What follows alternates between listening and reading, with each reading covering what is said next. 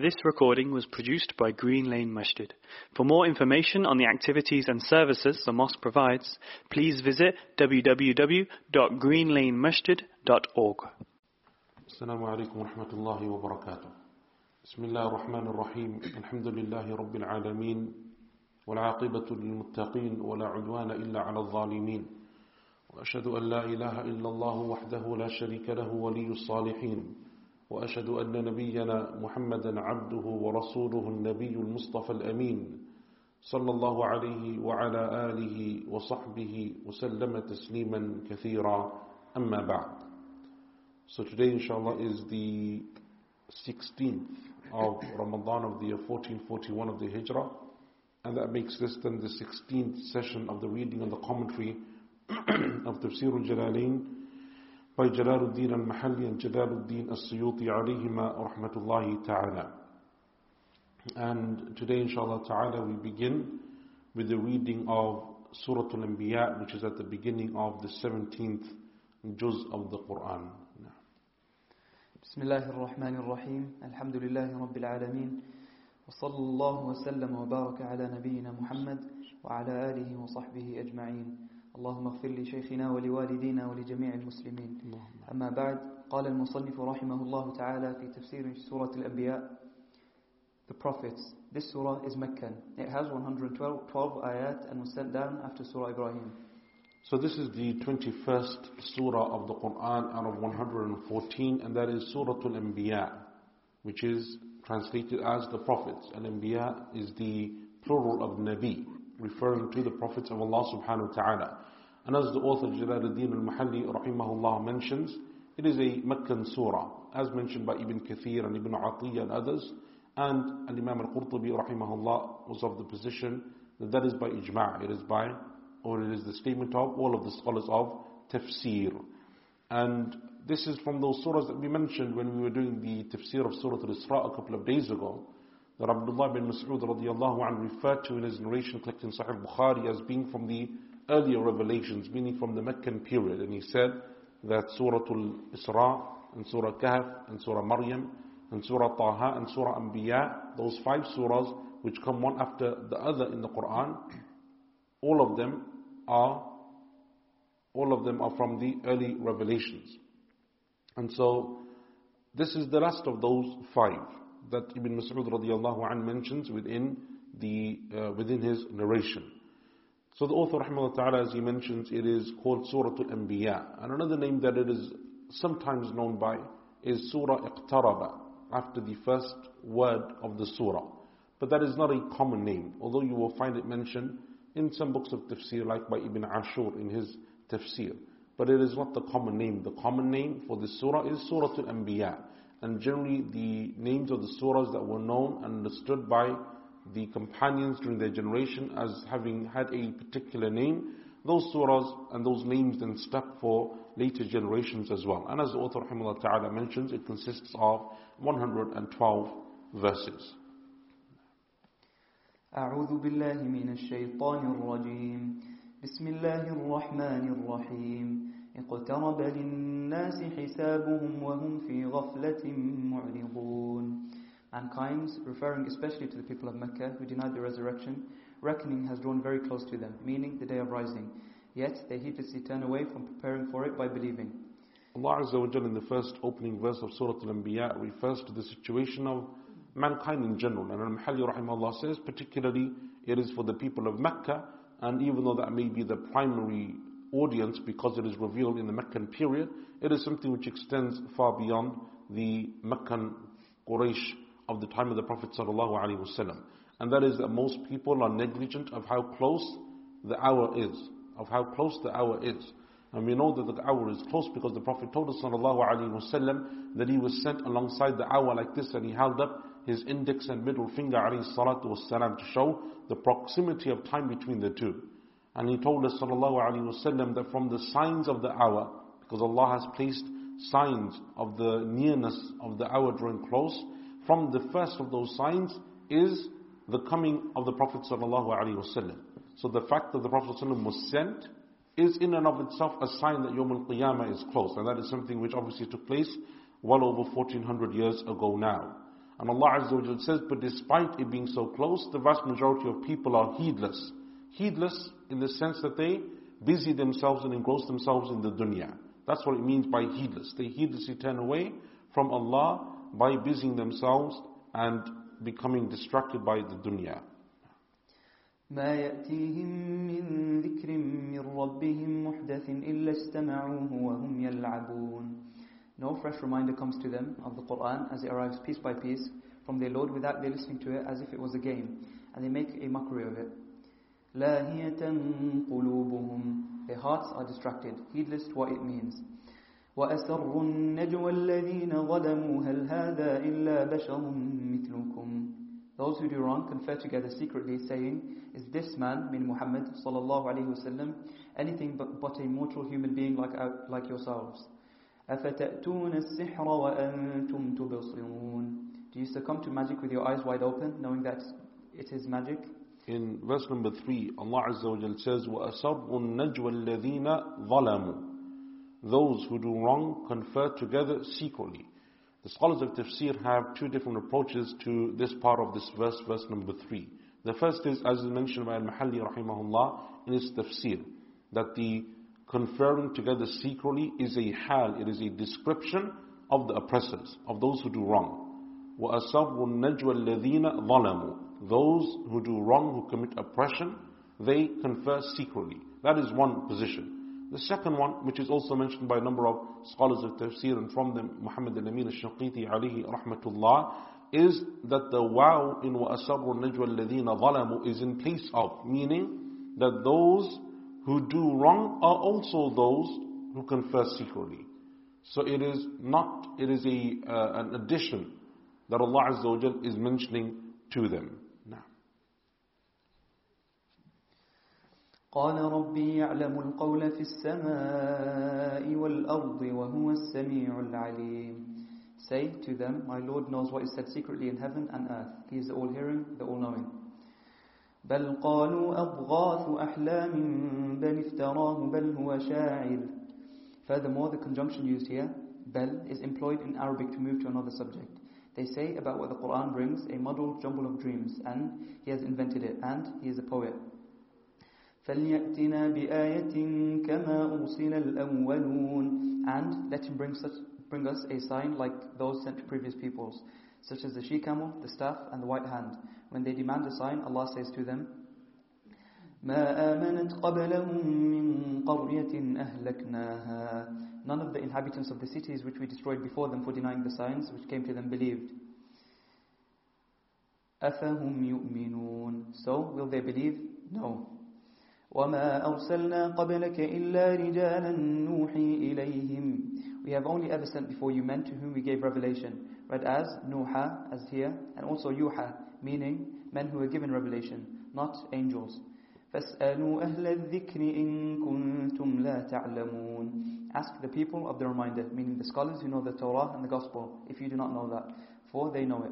You are more likely to believe them than to believe those who believe in Muhammad sallallahu alayhi wa sallam. In verse number 7, Allah Azza wa Jal says, فَاسْأَلُوا أَهْلَ الذِّكْرِ And we covered this verse previously in the tafsir of Surah Al-Nahl. And that is that some of the scholars say that Ahl al-Dhikr primarily that are being mentioned here are the scholars of the Torah and the Gospel, of the Torah and the Injil.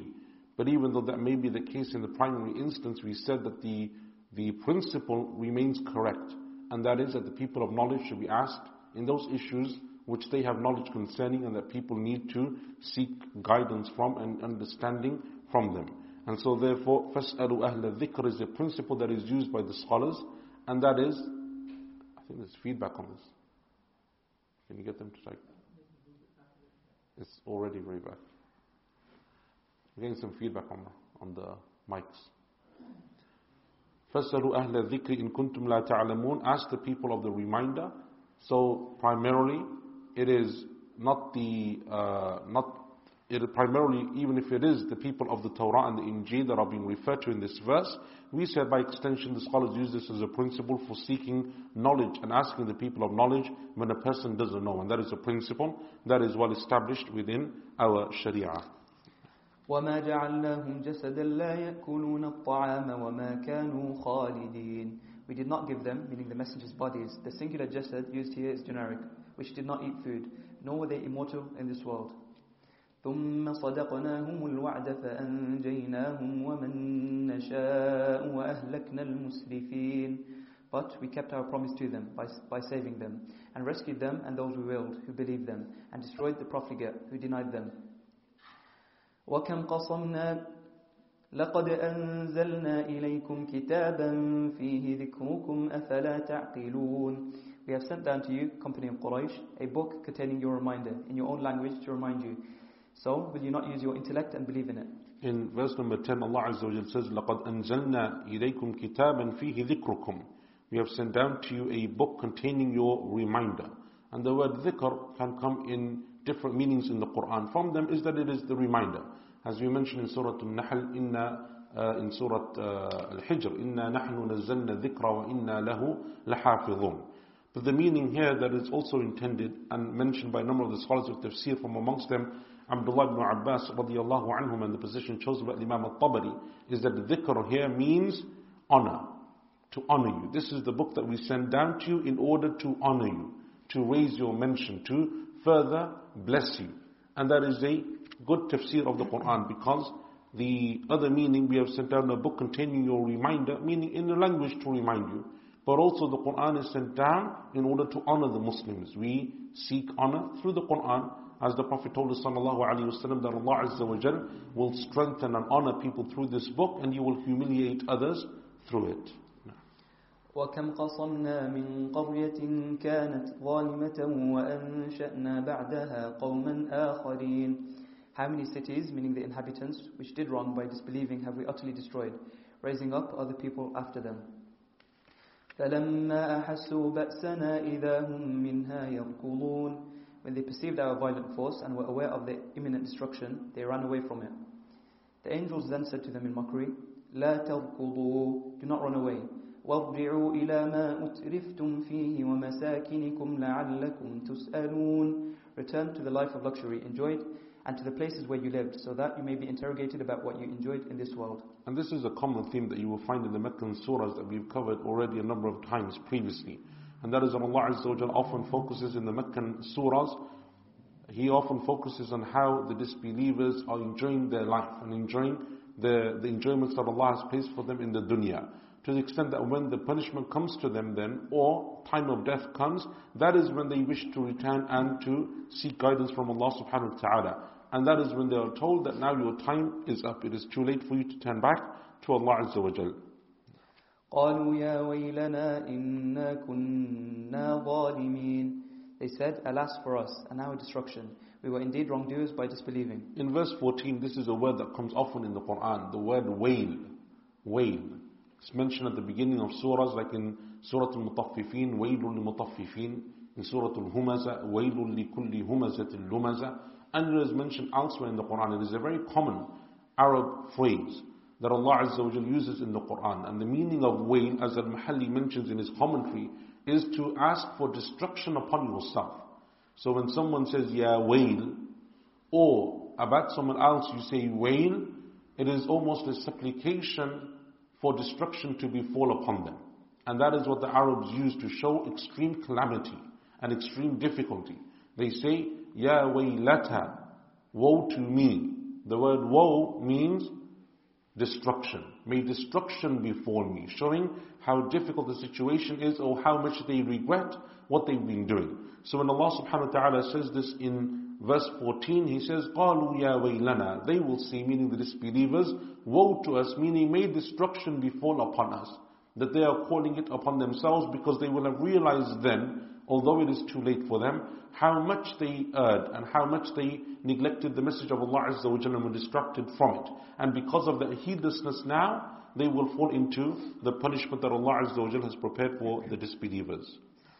فما زالت تلك دعواهم حتى جعلناهم حصيدا خامدين That cry of theirs went on. The words with which they were making supplication continued to be repeated until we made them like the stubble of scythed crops as they had been killed by the sword, silent, stamped out, still, like a fire that had been extinguished. وما خلقنا السماء والأرض وما بينهما لاعبين We did not create heaven and earth and everything in between them as a game, but rather to show the power of Allah and how Allah helps His slaves. لو أردنا أن نتخذ لهوا لاتخذناه من لدنا إن كنا فاعلين if we had desired to have some amusement in the form of a wife or child, we would have derived it from our presence, from the Huris or angels, but we did not do that. We neither did that nor desired to. In verses 16 and 17, Allah subhanahu wa ta'ala is saying that the creation of the heavens and the earth and the placing of humans and jinn within it as a means of test was not for, without purpose. Allah Azza wa didn't do it for no reason or just for amusement and play. Allah subhanahu wa ta'ala and His justice and His attributes are far greater than for him to take something like this as, as mere amusement and play subhanahu wa ta'ala. In verse 17 Allah says that had it been amusement that he wanted, then Allah Azza wa had many other things that he could have used subhanahu wa ta'ala if Allah Azza wa had willed. And this statement of al-Mahalli to have amusement, he could have done something or use the angels for that or the hurul ain. This is from the tafsir of the Salaf. Some of them said this and some of them said that. And it is mentioned by way of example. But the principle here is that the heavens and the earth and therefore our creation and existence therein is not without purpose. But rather Allah Azza wa created us to test us to see which of us would obey Him and which of us would disobey Him. بل نقذف بالحق على الباطل فيدمغه فإذا هو زاهق Rather, we held the truth, meaning faith against falsehood, meaning unbelief, and it cuts right through it. The word used here means to strike a fatal blow which exposes the brain and removes it, and it vanishes clean away. وَلَكُمُ الْوَيْلُ مِمَّا تَصِفُونَ Woe, a terrible punishment without end to you. Unbelievers of Mecca, for what you portray about Allah having a wife or child. وَلَهُ مَن فِي السَّمَاوَاتِ وَالْأَرْضِ Everyone in the heavens and the earth belongs to him, as his property. ومن عنده لا يستكبرون عن عبادته ولا يستحسرون Those in his presence, meaning the angels who never grow weary of worship, do not consider themselves too great to worship him and do not grow tired of it. يسبحون الليل والنهار لا يفترون They glorify him by night and day without ever flagging as we do and nothing distracts them from it. So Allah Azza wa is saying that Allah subhanahu wa ta'ala has the angels who praise Him day and night and worship Him subhanahu wa ta'ala and do not disobey Him. And Allah Azza wa mentions the angels in this way in a number of places in the Quran. That they are a creation of Allah that do not disobey Him, that they are a creation of Allah that was created only to serve Him and to obey Him subhanahu wa ta'ala. And this meaning is mentioned in a number of hadith of the Prophet sallallahu alaihi wasallam. From them is the hadith of Hakim ibn Hizam radiallahu an, that the Prophet said sallallahu alaihi wasallam to the companions one day, Do you not hear what you hear from the heavens. They said, O Messenger of Allah, we don't hear anything. He said, but as for me, I hear the, uh, the heavens creaking.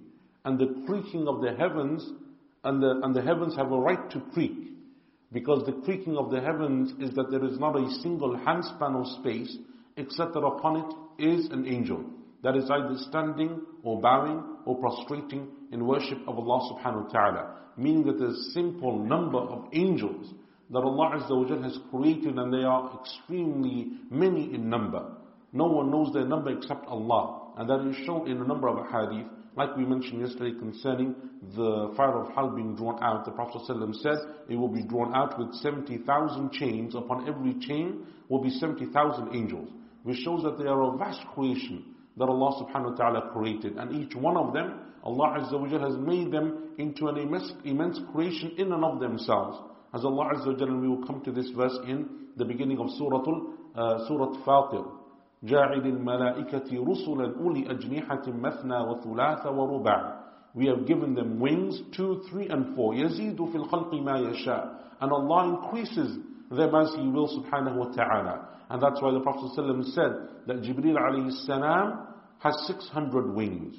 And the Prophet ﷺ only saw him a few times in his original form. But he said that when I saw him in his original form, he filled the horizon. That is one angel of Allah subhanahu wa ta'ala. And yes, he is the archangel, but he filled the whole of the horizon. Meaning everything that was the Prophet ﷺ could see, he filled it with his form, uh, alayhi salam, Jibreel. So Allah Azza wa says, or the Prophet said in this hadith, there is not a handspan of space in the heavens, except that there is an angel worshipping Allah subhanahu wa ta'ala. And from what shows their immense numbers, the hadith in Sahih Muslim, when the Prophet ﷺ mentioned the Baytul Ma'mur, which is above the Kaaba, and it is the Kaaba of the heavens. So just like there is a Kaaba upon earth, where the people go to make tawaf and worship Allah, there is a Kaaba of the heavens, and it is called the Baytul Ma'mur. The Prophet said, sallallahu alaihi wasallam, every day 70,000 angels enter the Baytul Ma'mur, and then they leave never to return again. Meaning every day a new group of 70,000 angels comes. And they never return to the house again because there is always more to come and come and come. It shows us the vast number of this creation of Allah subhanahu wa ta'ala. Yet Allah Azza wa chose to create us in addition to that creation as a means of testing us to show His Tawheed subhanahu wa ta'ala and for us to worship Him alone Jalla fi ula. أم اتخذوا آلهة من الأرض هم ينشرون Or have they taken gods out of the earth like the idols made of stone, gold and silver who can bring the dead to life? The question demands a negative response. So the implication is that they cannot. And no one can be considered to have divinity except the one who can bring the dead to life. لو كان فيهما آلهة إلا الله لفسدتا If there had been any gods besides Allah in heaven or on earth, they, they would both have been ruined. Heaven and earth would have lost their normal orderedness since there would have inevitably been internal discord. As is normal when there are several rulers. They oppose one another in things and do not agree with one another.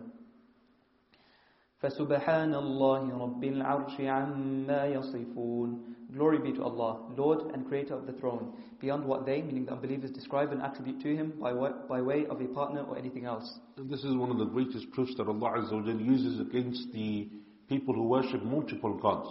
And that is that Allah subhanahu wa ta'ala says to them that if there were to be more than one God in the heavens and the earth, then it would have led to corruption and evil. Because they would be fighting with one another and constantly jostling with one another over power. And anyone that has read even the slightest uh, stories or the slightest of Greek mythology will know that they themselves agree to that principle. That their gods continuously fight and they have rivalries and they have these love-hate relationships and there's all of these problems that are going on because each one of them is meant to be all powerful, each one of them is meant to control a certain element of the heavens and the earth, and so now they are continuously fighting with one another, and according to some of the Greek mythology, it is us, me and you, the humans upon earth, that are the playthings of those gods that they do with as they please. Allah Azza wa says that would have been the reality of the heavens and the earth. But the fact that the heavens and the earth runs seamlessly by the permission of Allah subhanahu wa ta'ala points to there being only one true creator, Jalla fi ula.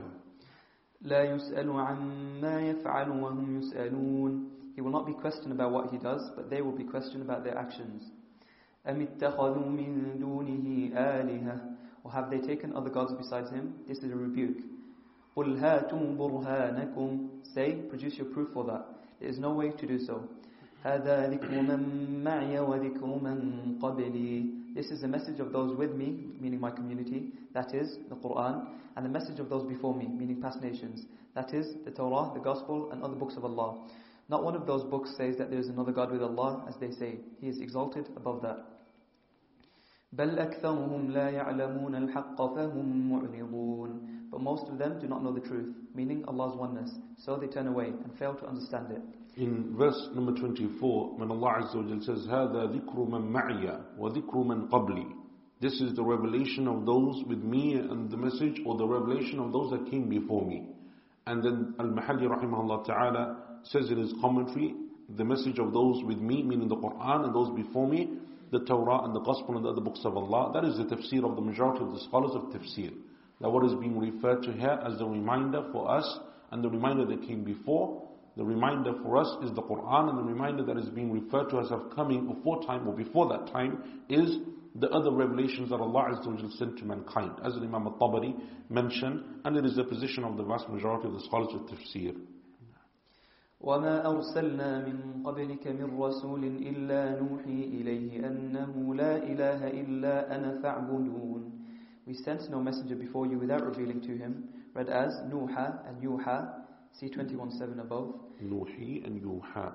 Nuhi. Nuhi, because we read it as Nuhi. We sent no messenger before you without revealing to him, read as Nuhi and Yuha, see 21.7 above. There is no God but me, so worship me and affirm my unity. وَقَالُوا اتَّخَذَ الرَّحْمَنُ وَلَدًا They say the All-Merciful has a son, meaning one of the angels. سُبْحَانَهُ Glory be to him. بَلْ عِبَادٌ مُكْرَمُونَ No, they, they are but honored slaves. Meaning, they are honored by him, but slavehood is not compatible with being a son. And in verse 26, therefore, you see the difference between the translation and between the commentary.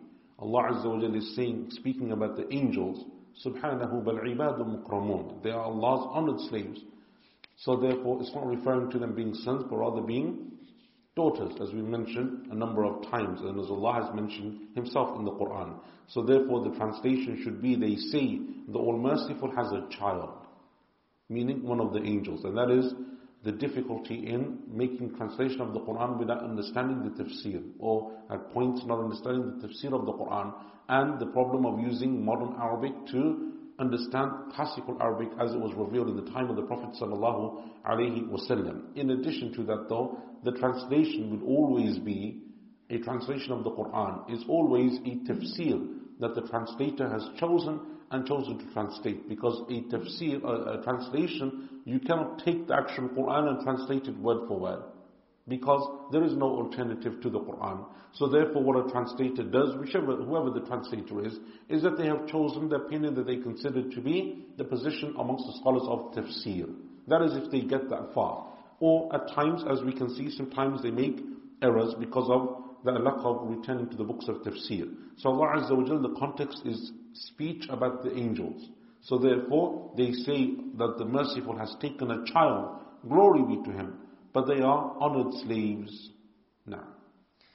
لا يسبقون And, and sorry, and in his commentary they are honored by him, but slavehood is not compatible with being a son, again, with being a child. And Mahalli doesn't say son, he says walad, which means a child. لا يسبقونه بالقول وهم بأمره يعملون They do not precede him in speech, only saying what they say after he says it, and they act on his command, only acting once he has made a command. And that is the position of the angels, that they only obey Allah, and they can only do what Allah Azza wa Jal commands, and they can only uh, do what Allah subhanahu wa ta'ala commands them to do. They don't have free will. They don't go outside of Allah's commands. يعلم ما بين أيديهم وما خلفهم He knows what is in front of them and what is behind them, what they are going to do and what they did in the past. ولا يشفعون إلا لمن ارتضى وهم من خشيته مشفقون They only intercede on behalf of those with whom He is pleased, that they should be interceded for, and even they are apprehensive out of fear of Him. And in verse 28, that is the condition of, of uh, intercession before Allah subhanahu wa ta'ala, that the one who is interceding must be one that Allah is pleased with. And the one being interceded for, on whose, on whose behalf the intercession is being made, must also be pleasing to Allah subhanahu wa ta'ala. Those conditions are mentioned in different parts of the Quran. If Allah Azza wa Jal isn't pleased with the person making intercession, they cannot intercede. No one has the right to intercession on Yawm al-Qiyamah. It is an honor that is granted to them by Allah subhanahu wa ta'ala. Which shows you then the fallacy of the notion that some people have, that they believe that certain individuals have the right of intercession. Please intercede for me. Or I'm going to do something or serve them in some way or believe something about them in the hopes that they will intercede for me on Yawm al-Qiyamah. The only people that we will know that will have that intercession is what is mentioned generally in the Sunnah from the prophets of Allah Azza wa Jal, and the believers have a general intercession, and likewise the hafiz of the Quran for certain people, and the one who is a martyr and so on. But those are general rules. To take them and to place them on certain individuals isn't something which we are able to do. So someone may be a hafiz of the Quran, but because of their other sins and because of their other evil, when they come on Yawm al-Qiyamah, Allah may not accept their intercession. Allah may not allow them to give intercession. And that is an important principle to remember in the Sharia between the hukm al-am, the general ruling, and between its application upon individuals. The ruling, as the general ruling, is correct and it's established in the Quran and the Sunnah. But for me and you to come and apply that to A, B, C, or D, me, you, or someone else from the people that we know, that is from the knowledge that Allah subhanahu wa ta'ala has and keeps with Himself. And to do that goes against what Allah tells us in the Quran, as we mentioned in previous verses, and as will come later on in Surah Al-Najm, وَلَا تُزَكُّوا أَنفُسَكُمْ Do not praise yourself in front of Allah. Allah knows best the one who has taqwa and the one who has iman. That's the first condition. The second condition then is as is mentioned in this verse that Allah must also be pleased with those on, on whose behalf the intercession is being made. And so, if Allah Azza wa Jal likes or accepts intercession of that person who makes intercession, but then the person on whose behalf that one wants to make intercession for, Allah is not pleased with them, then intercession is not accepted. And that is why you have those verses about the Prophet ﷺ not making istighfar for the disbelievers, Ibrahim salam not making istighfar for his father, and so on and so forth, because both of those groups have to be people that Allah Azza wa accept. The intercessor and the one upon on whose half, on behalf the intercession is being made. ومن يقل منهم إني إله من دونه فذلك نجزيه جهنم were any of them to say, I am a god apart from him, a reference to Iblis who called on people to worship him and ordered them to obey him, we would repay him with hell. That is how we repay wrongdoers, meaning idolaters. In verse 29, that is one uh, commentary that Al-Mahalli ta'ala gives that is referring to Iblis, but the context of the verses is referring to the angels.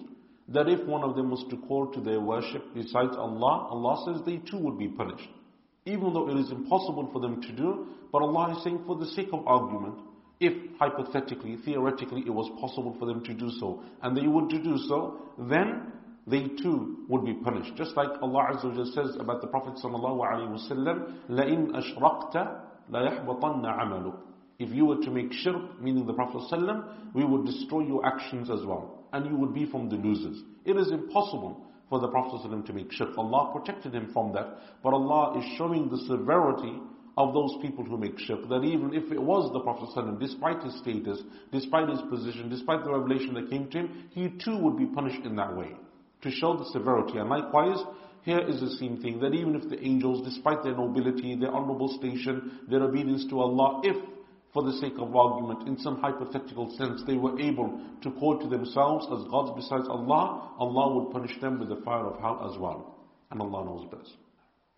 أولم يرى الذين كفروا أن السماوات والأرض كانتا رتقا ففتقناهما Do those who disbelieve not see, read as أولم يرى and ألم يرى meaning know that the heavens and the earth were sewn together and compacted together, and then we unstitched them and made them seven heavens and seven earths. The word unstitch, as applied to the heavens, means that before that there was no rain, and then there was rain. As applied to the earth, it means that the earth did not previously produce plants, but then allowed plants to grow. وَجَعَلْنَا مِنَ الْمَاءِ كُلَّ شَيْءٍ حَيٍّ And that we made from water which descends from heaven and springs from the earth, every living thing, plants and other things. Water is the source of their life. أَفَلَا يُؤْمِنُونَ So, will they not believe in my oneness? In verse number 30, Allah Azza wa speaks about the creation of the heavens and the earth. And Allah Azza wa describes the creation of the heavens and the earth in different places in the Quran. That they were created in six days, for example. And the manner of their creation. And this and more of this information will come, or more uh, detail about this will come later on in Surah Fussilat.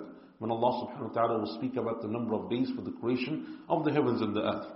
In this verse, Allah Azza wa Jalla is saying to us, أَوَلَمْ يَرَ الَّذِينَ كَفَرُوا أَنَّ السَّمَاوَاتِ وَالْأَرْضَ كَانَتَا رَتْقًا فَفَتَقْنَاهُمَا Do those who disbelieve not see that the heavens and the earth were sewn together, meaning that they were one.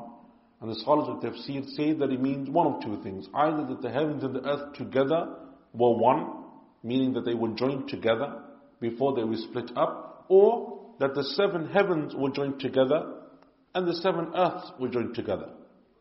So you have two positions, either the, it is the, the heavens and the earth that are joined to one another, or it is the heavens within themselves that are joined together because we know that there are seven levels, or that it is the earths that were joined together because there are more than, there is more than one earth. And then Allah Azza wa says, فَفَتَقْنَاهُمَا And then we unstitch them. And we unstitch them, Al-Mahalli rahimahullah ta'ala says, by the rain. And that is possible, and it may be uh, understood from the rest of the verse, وَجَعَلْنَا مِنَ الْمَاءِ كُلَّ شَيْءٍ حَيٍّ And that we made that from the water. That is one position. Another position is that Allah subhanahu wa ta'ala caused the rain to descend upon the heavens, and that is what separated the heavens, and He caused the vegetation to grow from the earth, and that is what caused the earth to become unstitched. And that is mentioned by Shaykh Muhammad al-Amin rahimahullah ta'ala, and he has a very long commentary on this verse in his tafsir. And he says that one uh, one or another verse of the Quran that points to this, that it is the rain and the vegetation that caused them to be unstitched from one another, is what Allah Azza wa says in Surah Tariq. وَالسَّمَاءِ ذَاتِ الرَّجْعِ وَالْأَرْضِ ذَاتِ الصَّدْعِ Allah says in the heavens that will bring down the rain and the earth as it lets the seeds and the plants shoot up from the earth. And that is his position, rahimahullah ta'ala. The point here being that this was how the heavens and the earth first were. And then Allah Azza wa caused them to separate from one another. وَجَعَلْنَا مِنَ الْمَاءِ كُلَّ شَيْءٍ حَيٍّ And we made from water every living thing. The majority of the scholars of tafsir, or many of them, are of the position that it means water as in normal water, rainwater. That every living thing was created from some form of water. That is one position. The other position is that it's referring to the sperm. That every living thing comes from some type of sperm, some type of liquid. Be that humans, be that jinn, be that animals, comes from some type of, of sperm or some type of liquid that it emanates from, and that is what is being referred to. And Allah Azza wa knows best. وجعلنا في الأرض رواسي أن تميد بهم وجعلنا فيها فجاجا سبلا لعلهم يهتدون We placed firmly embedded mountains on the earth, so it will not move under them. And we put broad valleys as roadways in it, so that perhaps they might be guided, so that they could travel through it and reach their destinations. وَجَعَلْنَا السَّمَاءَ سَقْفًا مَحْفُوظًا We made the sky a preserved and protected roof for the earth, as a house has a roof which does not collapse into it. وَهُمْ عَنْ آيَاتِهَا مُعْرِضُونَ Yet, still, they turn away from our signs, meaning the sun, moon and stars, they do not reflect on them, and therefore come to know that the Creator has no partner. وهو الذي خلق الليل والنهار والشمس والقمر It is He who created night and day and the sun and moon and the stars. Each has its own orbit in which it travels, like a mill wheel in the sky. كل في فلك يسبحون Each one swimming in a sphere. The word swim is used to describe their speedy moving, which is compared to the way a swimmer moves in water. Because of the metaphor, the third person masculine plural pronoun built into the verb, which is normally only used for intelligent beings, is used in this instant to describe the sun and the moon. In verse 33, what the author ta'ala is referring to is that Allah is referring to inanimate objects, the sun and the moon, and in Arabic, and the day and the night. And in Arabic, the form by which those uh, objects are described is normally using the feminine plural, not the masculine plural. But it says that Allah Azza wa Jal in this verse says, وَكُلٌّ فِي فَلَكِ يَسْبَحُونَ in verse 33, he uses the masculine plural because the metaphor, the example or the likeness of the moon and the sun in terms of the way that they move in their orbit is being likened to a swimmer. How smooth and how fluid a person swims who's a proficient swimmer, how smooth they swim in the sea or in the river or in the ocean, the swimming pool, whatever you want to call it. That is how Allah Azza refers to the sun and the moon. And because they are being likened, the sun and the moon, to someone who is intelligent, the swimmer, who is a human, then Allah subhanahu wa ta'ala uses the masculine plural. That's what he's referring to. The following was revealed when the unbelievers said, Muhammad sallallahu alayhi wa will die. وَمَا جَعَلْنَا لِبَشَرٍ مِّن قَبْلِكَ الْخُلْدَ We did not give any human being before you immortality in this world. أَفَإِن مِتَّ فَهُمُ الْخَالِدُونَ And if you die, will they then be immortal? This question demands a negative response. كُلُّ نَفْسٍ ذَائِقَةُ الْمَوْتِ Every self will taste death in this world. وَنَبَلُوكُم بِالشَّرِّ وَالْخَيْرِ فِتْنَةً We test you with both good and evil, meaning poverty and wealth, illness and health, and similar things, as a trial to see whether or not you will be steadfast and thankful. وَإِلَيْنَا تُرْجَعُونَ And you will be returned to us, and then we will repay you for what you did. In verse 35, and this is a very explicit then evidence from the Quran itself, that trials can be good or bad. وَنَبْلُوكُمْ بِالشَّرِّ وَالْخَيْرِ فِتْنَةً We test you with both good and evil. And we know from the hadith of the Prophet ﷺ that he said that for the believer, their tests are always good, whether it is good or whether it is evil. For the believer, there is always benefit and betterment within them. Allah Azza wa is saying the same thing. Allah tests people with good and He tests them with evil. And from the meanings of that is what is mentioned in the hadith of the Prophet ﷺ that Allah subhanahu wa ta'ala sometimes has decreed for a servant a particular station in paradise that they will not reach by virtue of their own good deeds. So Allah places upon them calamity and difficulty. Through their patience they will attain that high station in Jannah. And that is from the most beautiful meanings of this verse. That Allah Azza wa knows what is better for us and sometimes the way that we can achieve that is not because we are people who can give a lot of charity. We're not people who can do an amazing amount of, of, of ibadah. We're not people who have the, the ability to seek lots of knowledge and to teach lots of knowledge. All of those different doors are difficult for us. But what Allah has given within us the ability to do is to be steadfast and patient in times of trial and difficulty. And that is something which everyone has the ability to do in their own way, shape and form. So Allah Azza wa Jal gives that to you because that is your path to Jannah. And that is what the Prophet ﷺ is referring to. And as is mentioned therefore in the hadith, that the Prophet ﷺ said, أَشَدُّ النَّاسِ بَلَاءً الْأَنْبِيَاء ثُمَّ الْأَمْثَلُ فَالْأَمْثَلُ Those who have the most severest of trials are the prophets, then those who come after them, then those who come after them. Because the prophets do not reach the height of their, of their levels in Jannah except through their patience of trials. Because if you were to compare some of the prophets of Allah Azza wa and even our Prophet Sallallahu Alaihi Wasallam just simply by quantity of action with some of those who would come after him, who for example would be able to read the whole Quran in a single night in the month of Ramadan. Every night they finish the Quran. Or they give you know, lots and lots of wealth away and whatever quantity terms, maybe perhaps you could say that some people have done slightly more in certain respects. But that is not how Allah Azza wa measures these things The prophets of Allah Azza wa it is not just their deeds and also the reward that they get for teaching those who come after them because everyone who does something good, that reward goes back to those prophets. But it is because of the patience that they have to have in that very lonely position that they have that Allah Azza wa has given to them of prophethood.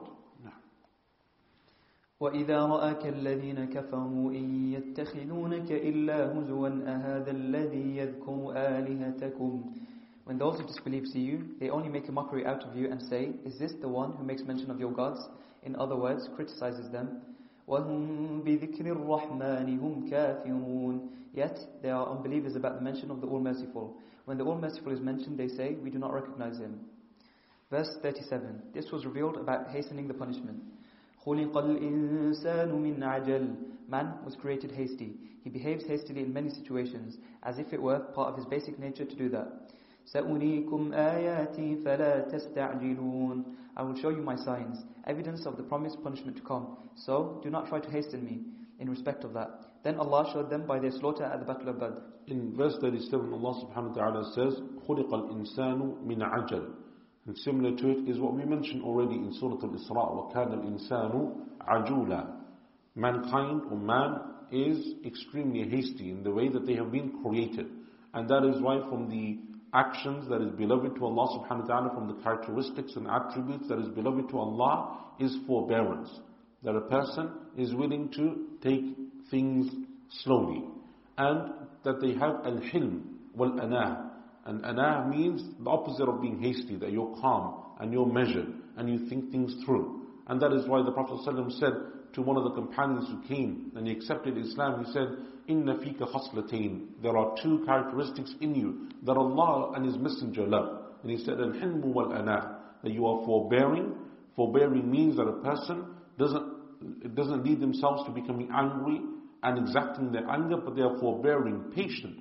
Patient not only at the time, but more patient, meaning for a longer period of time. Not just at the moment that it happens, but continuously after that as well. And that is why it is from the names of Allah, there is Al-Halim, that when a person sins, Allah doesn't punish them immediately, but is forbearing, patient with them over a very long period of time. Wal-Ana, that a person is calm, that they are the opposite of being hasty, that they don't hasten, but they think things through, and they try to determine what the consequences of their actions will be before they do anything in that regard.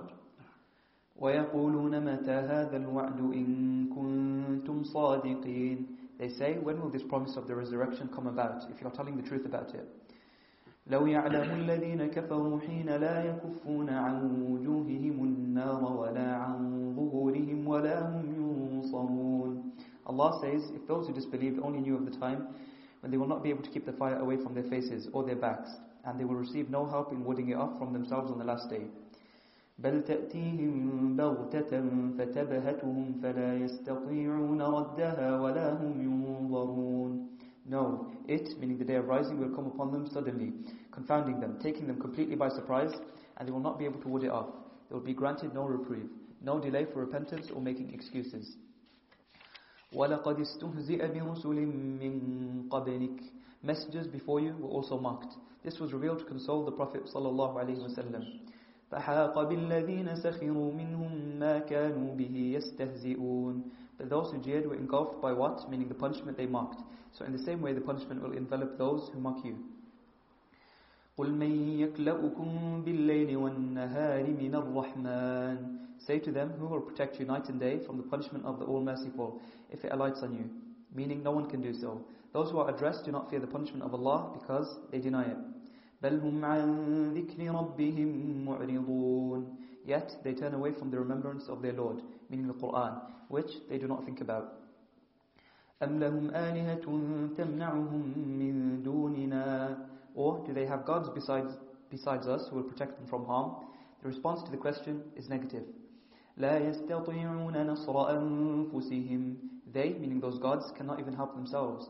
ولا هم منا يصحبون They, meaning the unbelievers, will not be saved from us, meaning from our punishment.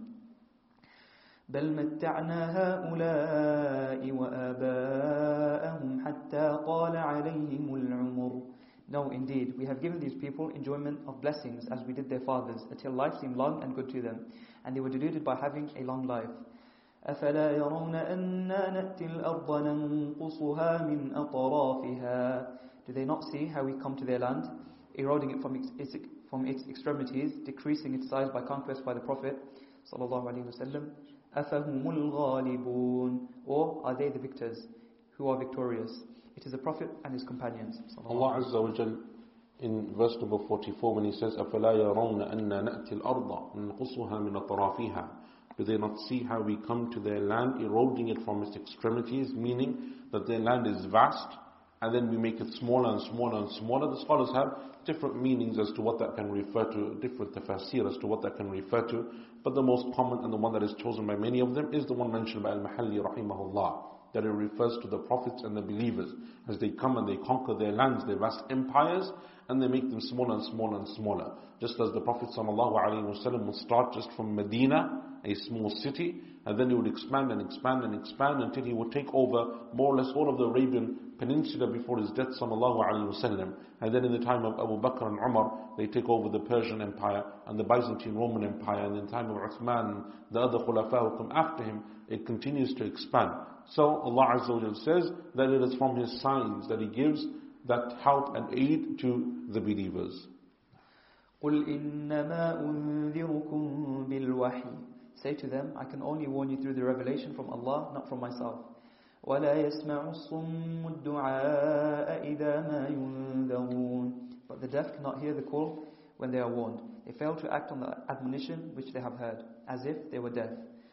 ولئن مستهم نفحة من عذاب ربك ليقولن يا ويلنا إنا كنا ظالمين If even a single waft, meaning the slightest trace of the punishment were to touch them, they would say, Alas for us, on account of our destruction. We were indeed wrongdoers by committing shirk and rejecting Muhammad. And this is a meaning that is established in the Sunnah. That even if a nafha, a nafha is like the smallest trace, the smallest waft, the smallest exposure, was to be given to the believers or the disbelievers of Allah's reward or punishment, it would be not it would be enough for them. And that is why the Prophet said wasallam that Allah subhanahu wa ta'ala on the day of judgment will bring a person who in this life all they did was have enjoyment. All they did was have goodness and blessings and enjoyment and wealth. And they had everything they could possibly dream of. But they are a disbeliever. Allah Azza wa will take that person on Yawm al-Qiyamah and just dip them into the fire. Just to dip the very smallest part of their body will touch the fire and then they will be asked, did you ever see any good, any blessing, any favor, any anything that was? And that person will say, no, oh Allah. And likewise Allah Azza wa will take the one who in this dunya, all they had was calamity and difficulty and hardship.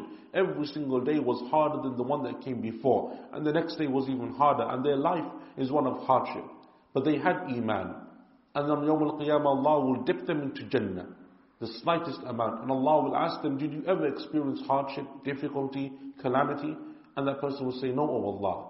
And that is why the difficulty or the blessing of this dunya, even though it is something that the Muslim covets, you seek Allah's blessing and you don't want hardship in the dunya. But if that is your lot and what Allah has decreed for you, what is most important is a person's iman. That is what is most precious. And as for everything else, it comes secondary to that.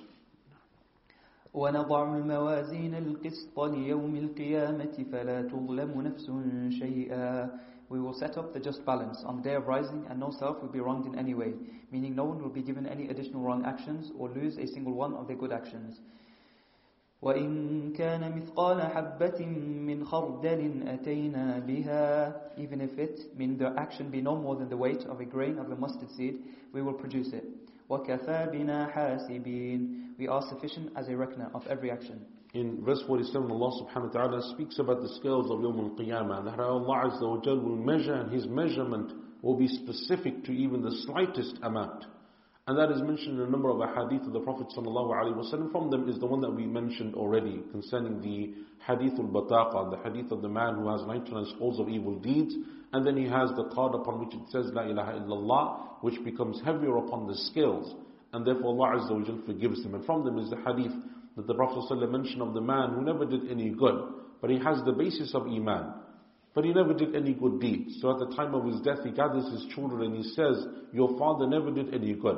And if your Lord ever has, uh, ever takes him to account, holds him to account, he will punish him in the most severest of ways. So when I die, take my body and cremate it. Then take half of my ashes and throw them into the sea, and the other half throw them on a windy day into the land. Because if Allah ever brings me together again and resurrects me, He will punish me in a severe way. Allah Azza wa will command the sea and the earth to gather His ashes. And then He will resurrect him and He will say, Why did you do what you did? What made you say that? He will say, Oh Allah, your fear, out of fear of you. So Allah Azza wa will forgive him. And that is from Allah subhanahu wa ta'ala measuring even the slightest amount of his iman.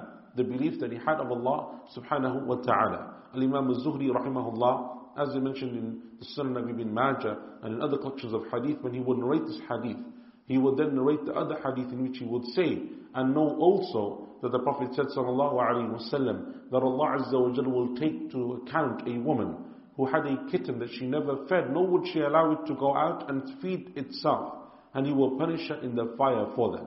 He said that I mentioned the first one to you, the hadith about the man who cremates or asks to be cremated, so that you don't think that you are beyond Allah's hope and mercy.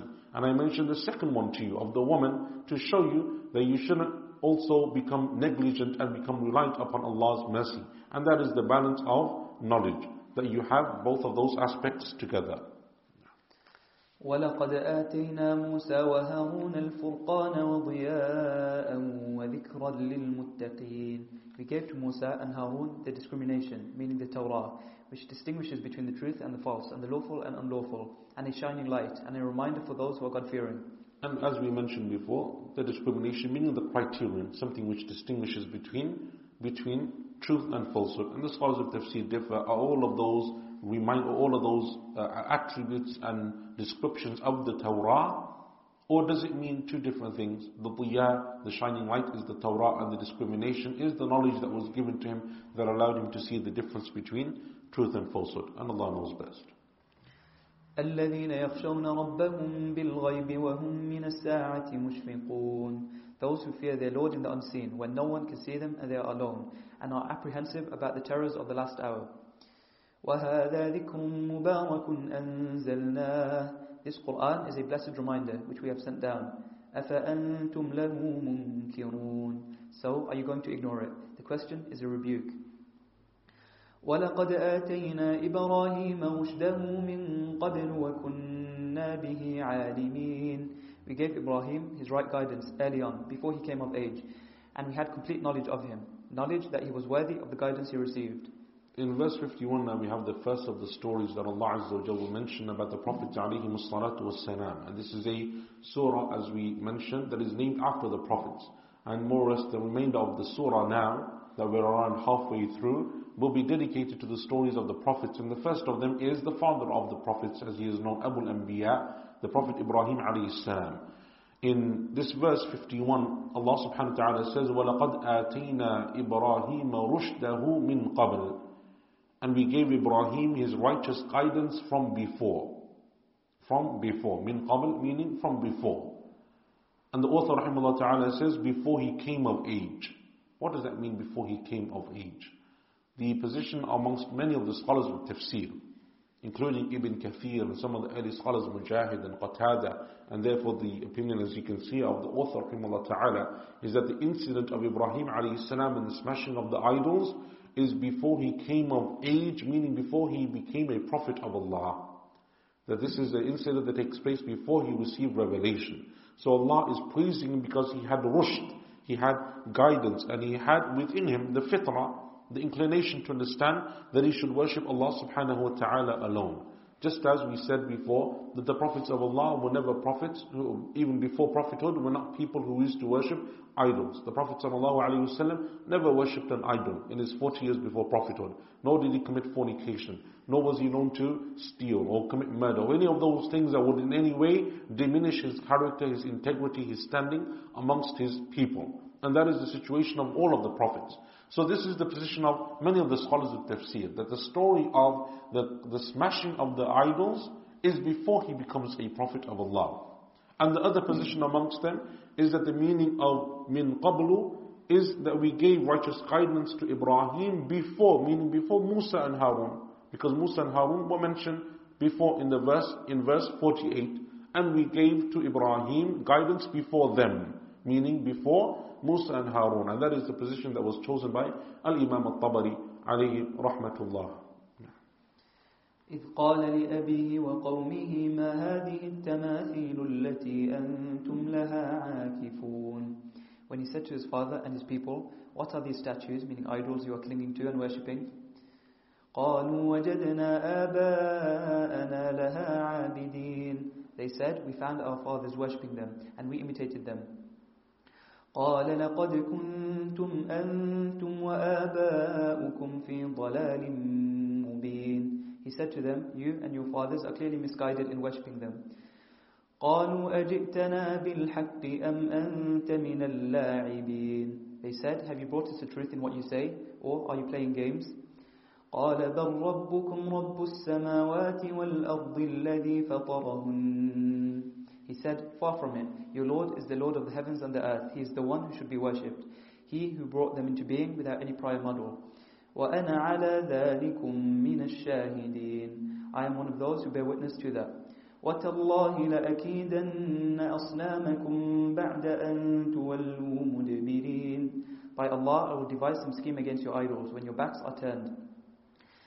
فجعلهم جذاذا إلا كبيرا لهم لعلهم إليه يرجعون He broke them in pieces, read as Judhad and Jidhad, with his axe after his people went to their gathering on their festival day, except for the biggest one, from whose neck he hung the axe, so that they would have, to have it to consult about what it had done to the others. In verse 58, Allah Azza wa says that He broke and smashed the idols into the pieces, into pieces, except for the biggest of them, meaning the one that they would consider the most senior amongst the idols. لَعَلَّهُمْ إِلَيْهِ يَرْجِعُونَ So that they would return to it. The it here is where the scholars of tafsir differ. Some of them said that it refers to them returning to the idol, as you can see here, and that seems to be what is apparent from the meaning of the verse. Others said that it means that they should return to Ibrahim, alayhi salam, to question him. Why did you do what you did? And therefore make them think. And others amongst the scholars of tafsir said that it means that they should refer to him, meaning Allah Azza wa Jal. Refer to Allah subhanahu wa ta'ala, meaning that they, it would make them make tawbah, turn back to Allah, accept Allah's worship alone. Nah. قالوا من فعل هذا بآلهتنا إنه لمن الظالمين they said, after, after they returned and saw what he had done, Who has done this to our gods? He is definitely one of the wrongdoers.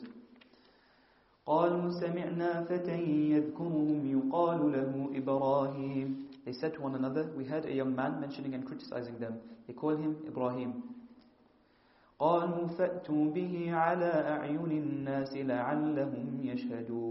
They said, Bring him publicly before the people's eyes so they can be witnesses and testify that he did it. قالوا أأنت فعلت هذا بآلهتنا يا إبراهيم They asked him after he was brought, did you do this to our gods, Ibrahim? He was silent about what he did. قال بل فعله كبيرهم هذا He said, No, this one, the biggest of them did it. فَاسْأَلُوهُمْ إِن كَانُوا يَنطِقُونَ Ask them who did it, if they are able to speak. This is, In, oh, sorry. This is an allusion to the fact that the specific idol was unable to act, unable to speak, and therefore could not be a god. In verse 63, Allah subhanahu wa ta'ala mentions that Ibrahim alayhi salam said that it is the biggest that did it. And this is uh, something that we refer to in the hadith of Abu Hurairah. We mentioned in Bukhari and Muslim and also in the hadith of the Shafa'ah when the people will come on Yawm al-Qiyamah to the different prophets to seek intercession, Ibrahim alayhi salam will absolve himself from this and say, because I made, I spoke three untruths. And the three that he's referring to, this is one of them. In fact, two of them uh, are mentioned in the Quran explicitly. And one of them is mentioned in the Sunnah. The two that are mentioned in the Quran is the first that he said, Inni saqim, I am ill. When they said to him, let's go and worship our gods, he said, I am ill. And he wasn't really ill. Meaning, but he meant, I am sick of worshipping your gods. The second is here, when they said, what did you break the idols? He said, ask the big one. Meaning referring them to him. And he doesn't say that he's the one who broke them, but it is, in a way, saying to them, go and speak to him. Imitating or intimating that it is from that big idol. And the third time is, as we mentioned the story of Nimrod, when he says concerning his wife Sarah, she is my sister, meaning my sister in my religion. And they are not in reality lies that he speaks, but rather twisting words to, so that they can be understood in different ways.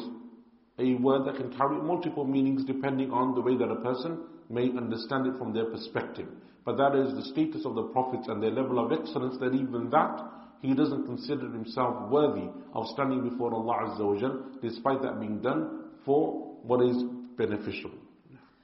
فرجعوا إلى أنفسهم فقالوا إنكم أنتم الظالمون They consulted among themselves, meaning reflecting on his words, and said to each other, It is you yourselves who are wrongdoers, by worshipping those who do not speak.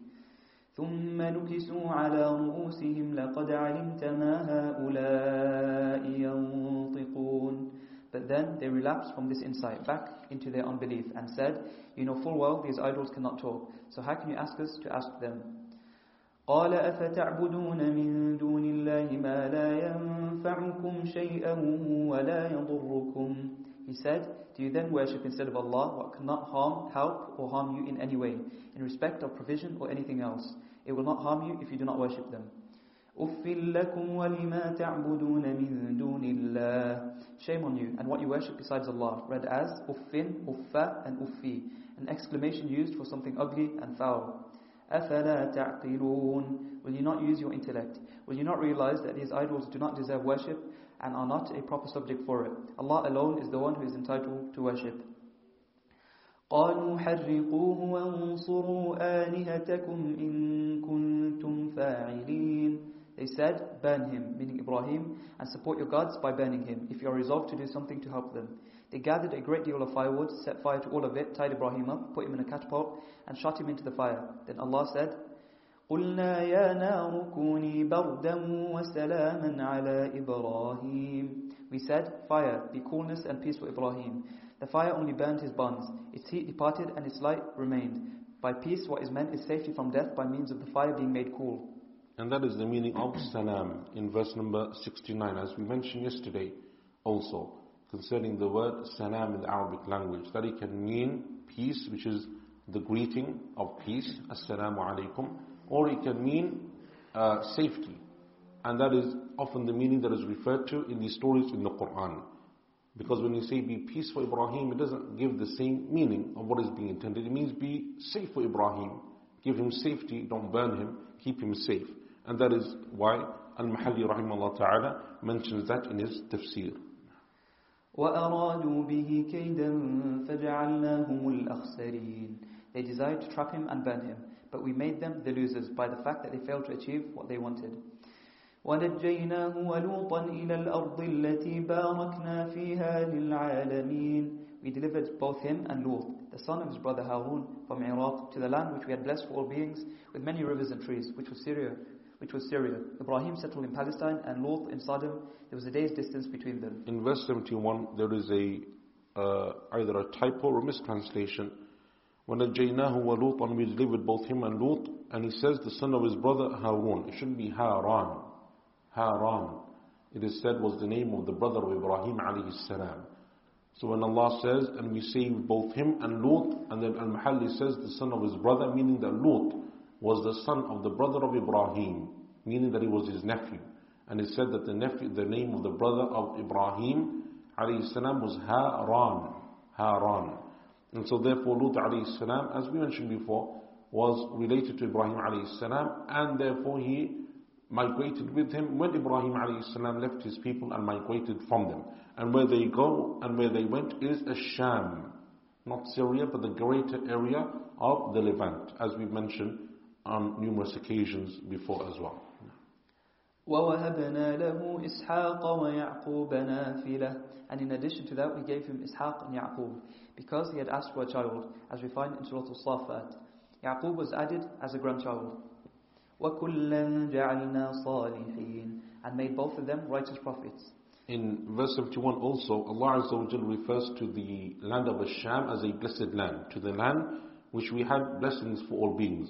And that is why the scholars say that the land being referred to is Asham, because Allah Azza wa in Surah Al-Isra says, سبحان الذي أسرى بعبده ليلا من المسجد الحرام إلى المسجد الأقصى الذي باركنا حوله He went on the night journey from the Masjid al-Haram to the Masjid al-Aqsa, the land around which its surroundings we have made blessed. So when Allah then says elsewhere in the Quran, we took him to the land that we have blessed, it means that it is the same part of the world, that same area that Allah Azza wa is referring to. And that is from making tafsir of the Quran with the Quran. In verse number 72, Allah Azza wa says, وَوَهَبْنَا لَهُ إِسْحَاقَ وَيَعْقُوبَ نَافِلًا And we mentioned this before that Ibrahim salam asks for a child, and he's told not only will you have a child, but you will have a grandchild as well, by the name of Yaqub. And that's why some of the scholars are of the position that from the meanings of the word nafila, as well as it means something additional or something which is an optional act, it can also mean grandchild. The son of a son is also referred to as nafila. وَجَعَلْنَاهُمْ أَئِمَّةً يَهْدُونَ بِأَمْرِنَا We made them leaders guiding people to good by our command, meaning to the deen of Allah. وأوحينا إليهم فعل الخيرات وإقام الصلاة وإيتاء الزكاة وكانوا لنا عابدين and revealed to them how to do good actions and establish the prayer and pay zakat and they worshipped us ولوطا آتيناه حكما وعلما we gave right judgment of how to decide between litigants and knowledge to Lut ونجيناه من القرية التي كانت تعمل الخبائث and rescued him from the city meaning the inhabitants of which committed disgusting acts, such as sodomy, sniping at passers-by, looking at omens, and other things. إِنَّهُمْ كَانُوا قَوْمَ سَوْءٍ فَاسِقِينَ They were inwardly evil people who were deviators. وَأَدْخَلْنَاهُ فِي رَحْمَتِنَا We admitted him into our mercy and saved him from his people. إِنَّهُ مِنَ الصَّالِحِينَ He was one of the righteous. ونوحا إذ نادى من قبل فاستجبنا له فنجيناه وأهله من الكرب العظيم And remember Nuh, when he called out before Ibrahim and Lut and prayed against his people saying, Lord, do not leave. And we responded to him and rescued him and his family from the terrible plight of drowning in the flood and from the denial of his people. In verse 76, the author ta'ala in his commentary when he says, referring to the verse, Lord, do not leave, meaning the verse in Surah Nuh, رَبِّ لَا تَذَرْ عَلَى الْأَرْضِ مِنَ الْكَافِرِينَ دَيَّارًا O Lord, do not leave even a single household of the disbelievers upon the face of the earth. That's the dua that is being referred to when he called out to Allah Azza wa And Allah responded to him. وَنَصَرْنَاهُ مِنَ الْقَوْمِ الَّذِينَ كَذَّبُوا بِآيَاتِنَا We helped him against the people who rejected our signs, which proved his message, so that they could not do evil to him. إنهم كانوا قوم سوء فأغرقناهم أجمعين They were an evil people and we drowned them, everyone. وداود وسليمان إذ يحكمان في الحرث إذ نفشت فيه غنم القوم And remember the story of Dawood and Sulaiman, when they gave judgment about the field, either a wheat field or vineyard, which sheep went into at night without a shepherd when they got loose, when the people's sheep strayed into it at night. We were witness to their judgment. Dawood said that the owner of the field should take the sheep. Sulaiman said that he should have the use of their milk, offspring, and wool until the field was restored to the state it had been in, and then the sheep should be returned. In verse 78, Allah subhanahu wa ta'ala mentions the story of the father and son that were prophets of Allah, Dawood and Sulaiman, alayhim salatu wassalam. And the story of Dawood and his mention has been uh, referred to already in the Quran, in Surah Al-Baqarah, in the story of David and Goliath, and elsewhere in the Quran when Allah refers to him as a prophet who received the Zabur, the Psalms. But the Prophet Sulaiman alayhi salam, this is the first time that he is being mentioned extensively. And the story will come again in further detail in Surah Sad. The prophets of Allah Azza Dawood and Sulaiman are from the prophets of Bani Israel. And they come after the time of Musa alayhi salatu wassalam. And they are known as not only prophets, but prophets who were kings. As the Prophet told us that he was given the option of either being a prophet and a king, or of being a messenger and a slave of Allah. So he chose to be a messenger and a slave of Allah, because there were prophets who were simply messengers, meaning that they were only messengers, and they were slaves of Allah, and other prophets that Allah made them prophets, but they were kings as well. And from those prophets that were kings, and the most famous examples amongst them is Dawood and Sulaiman alayhim salatu was salam. And Allah Azza wa often in the Quran speaks about Dawood in terms of his worship and in terms of his status of being someone who worships Allah Azza wa and Sulaiman alayhi salam in terms of his knowledge and understanding.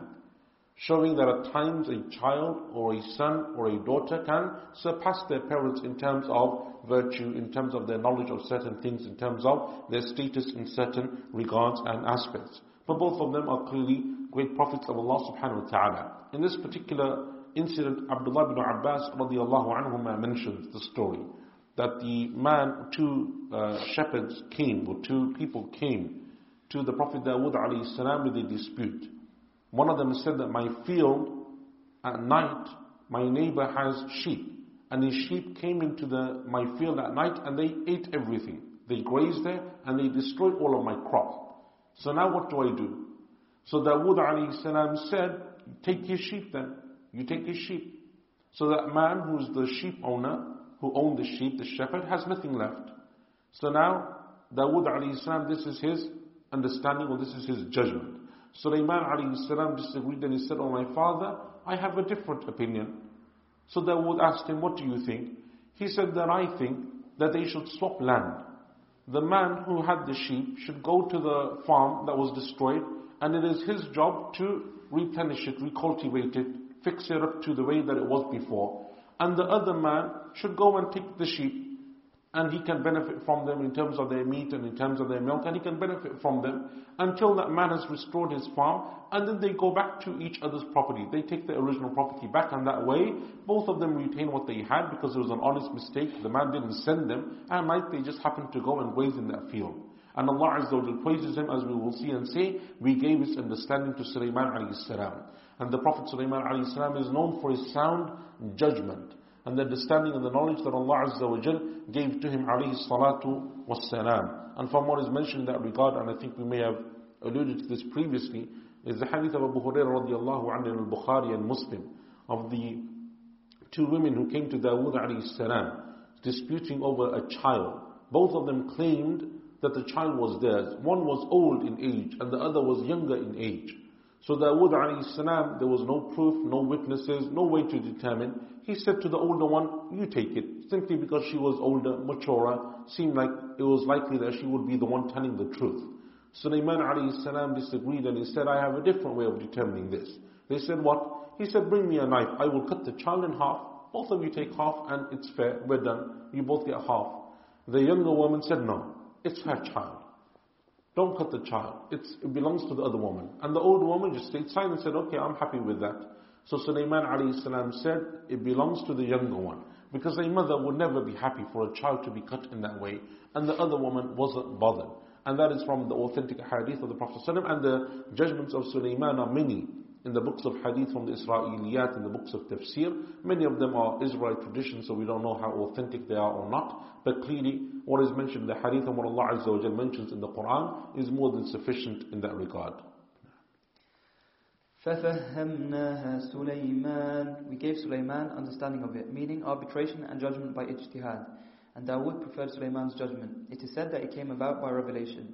Sulaiman's judgment superseded Dawood's. وَكُلًّا آتَيْنَا حُكْمًا وَعِلْمًا We gave each of them judgment, meaning prophethood and knowledge of matters of the deen. وَسَخَّرْنَا مَعَ دَاوُودَ الْجِبَالَ يُسَبِّحْنَ وَالطَّيْرِ We subjected the mountains to Dawood, glorifying and the birds as well. The birds were subjected to glorification with him at his command whenever he became tired, to encourage him. وَكُنَّا فَاعِلِينَ This is something we are well able to do. We are able to subject the glorification of the birds and the mountains to Dawood, even though you might find that surprising. In verse 17, Allah Azza says that we gave this understanding to Sulaiman. And then the author ta'ala mentions, was it by ijtihad or was it by revelation? Meaning that the two of them based this upon their own knowledge. And so Sulaiman salam had a better judgment than his father Dawood salam. Or was it revelation that Allah gave to each of them? Dawood one way and Sulaiman another way. To show them the way, the different ways in which they could have judged in this issue. Those scholars who say that it is ijtihad, they use this then as a proof of showing that if a scholar genuinely, based upon knowledge and based upon the best ability that they can do, or the best ability that they can make, makes an Islamic judgment, an Islamic ruling, they are rewarded. Because Allah Azza wa doesn't rebuke Dawood alayhi salam despite saying that Sulaiman's understanding was better. But he doesn't rebuke Dawood alayhi salam. And that is why the Prophet said, if the scholar strives to attain a, religious ruling and then is correct, he will have two rewards. And if he strives and he makes a mistake, he gets a single reward. That is on that basis that is ijtihad. And if it is revelation, then clearly it is revelation from Allah subhanahu wa ta'ala. Allah Azza wa Jalla says, وَسَخَرْنَا مَعَ دَاوُودَ الْجِبَالِ وَسَخَرْنَا مَعَ دَاوُودَ الْجِبَالَ يُسَبِّحْنَ وَالطَّيْرِ we subjected the mountains to Dawood, glorifying, and the birds as well. And that is because the mountains and the birds would glorify Allah subhanahu wa ta'ala with the recitation of Dawood alayhi salam. And we mentioned that Dawood alayhi salam had amazing recitation, as the Prophet sallallahu alayhi wa alluded to when he spoke to Abu Musa al-Ash'ari radiyallahu anhu. The author says the birds were subjected to glorification with him at his command, meaning that Dawood is the one who would command them to glorify Allah and they would glorify him in return. And that is because the scholars have a different approach to the understanding of the conclusion of this verse, وَكُنَّا فَاعِلِينَ This is something we were able to do. Ability, meaning that we were physically able to do it, make it possible, is one interpretation, and that is chosen by Zamakhshari and others. The other one is that this is something that we decreed for Sulaiman alayhi salam in, main, in terms of honoring him. It is a decree of Allah Azza wa Jal for him, for Dawood alayhi salam. And that is the position of Imam al-Tabari.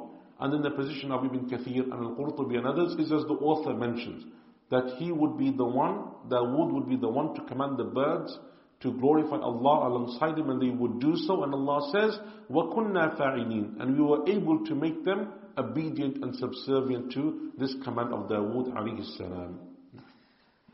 وعلمناه صنعة لبوس لكم لتحصنكم من بأسكم We taught him the art of making garments for you, coats of chainmail for the first time. Before that, plated armor was used to protect you. Read as تحصنكم, as here, and نحصنكم, meaning so that we might protect you against each other's violence, referring to war with enemies.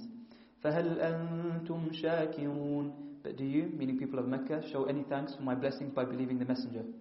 Allah Azza wa Jalla in verse 80, also from the favors that He gave to Dawood alayhi salam, is that He taught him how to make garments. The word uh, san'at, san'at labus, labus means from libas, garments.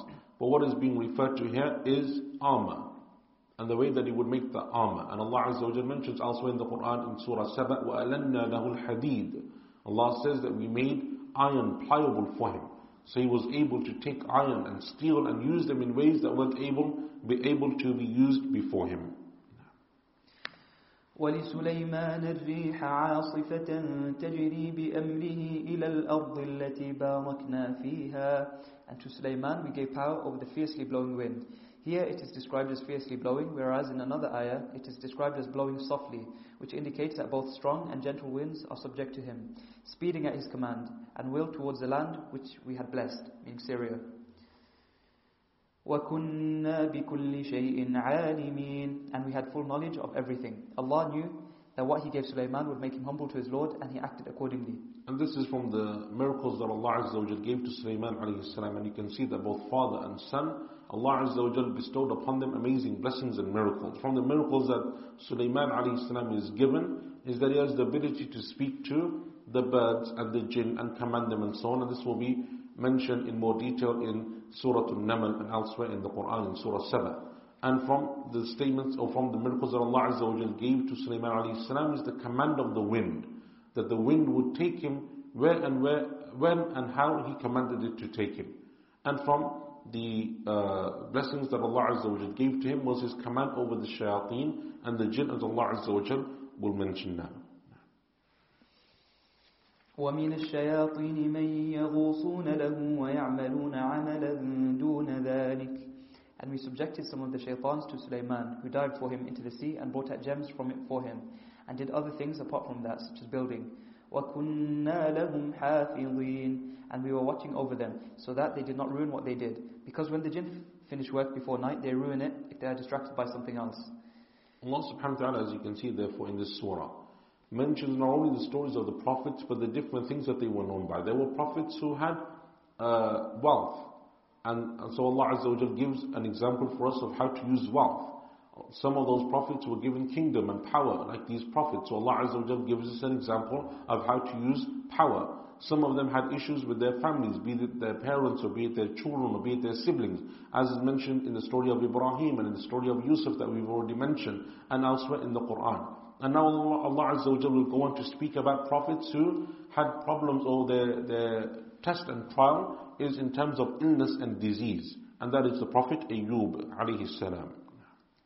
وأيوب إذ نادى ربه أني مسني الضر وأنت أرحم الراحمين And remember Ayub when he called out to his Lord, when he was tested by the loss of all his wealth and children and the lesions on his body, and everyone except his wife shunned him for three, seven, or eighteen years, restricting his livelihood. Great harm has afflicted me, but you are the most merciful of the merciful. This Prophet Ayyub alayhi salatu was this is his first also mentioned in detail in the Quran, and his story will come later on in Surah Sad in slightly more detail, and then inshallah ta'ala we will speak about it in more detail there.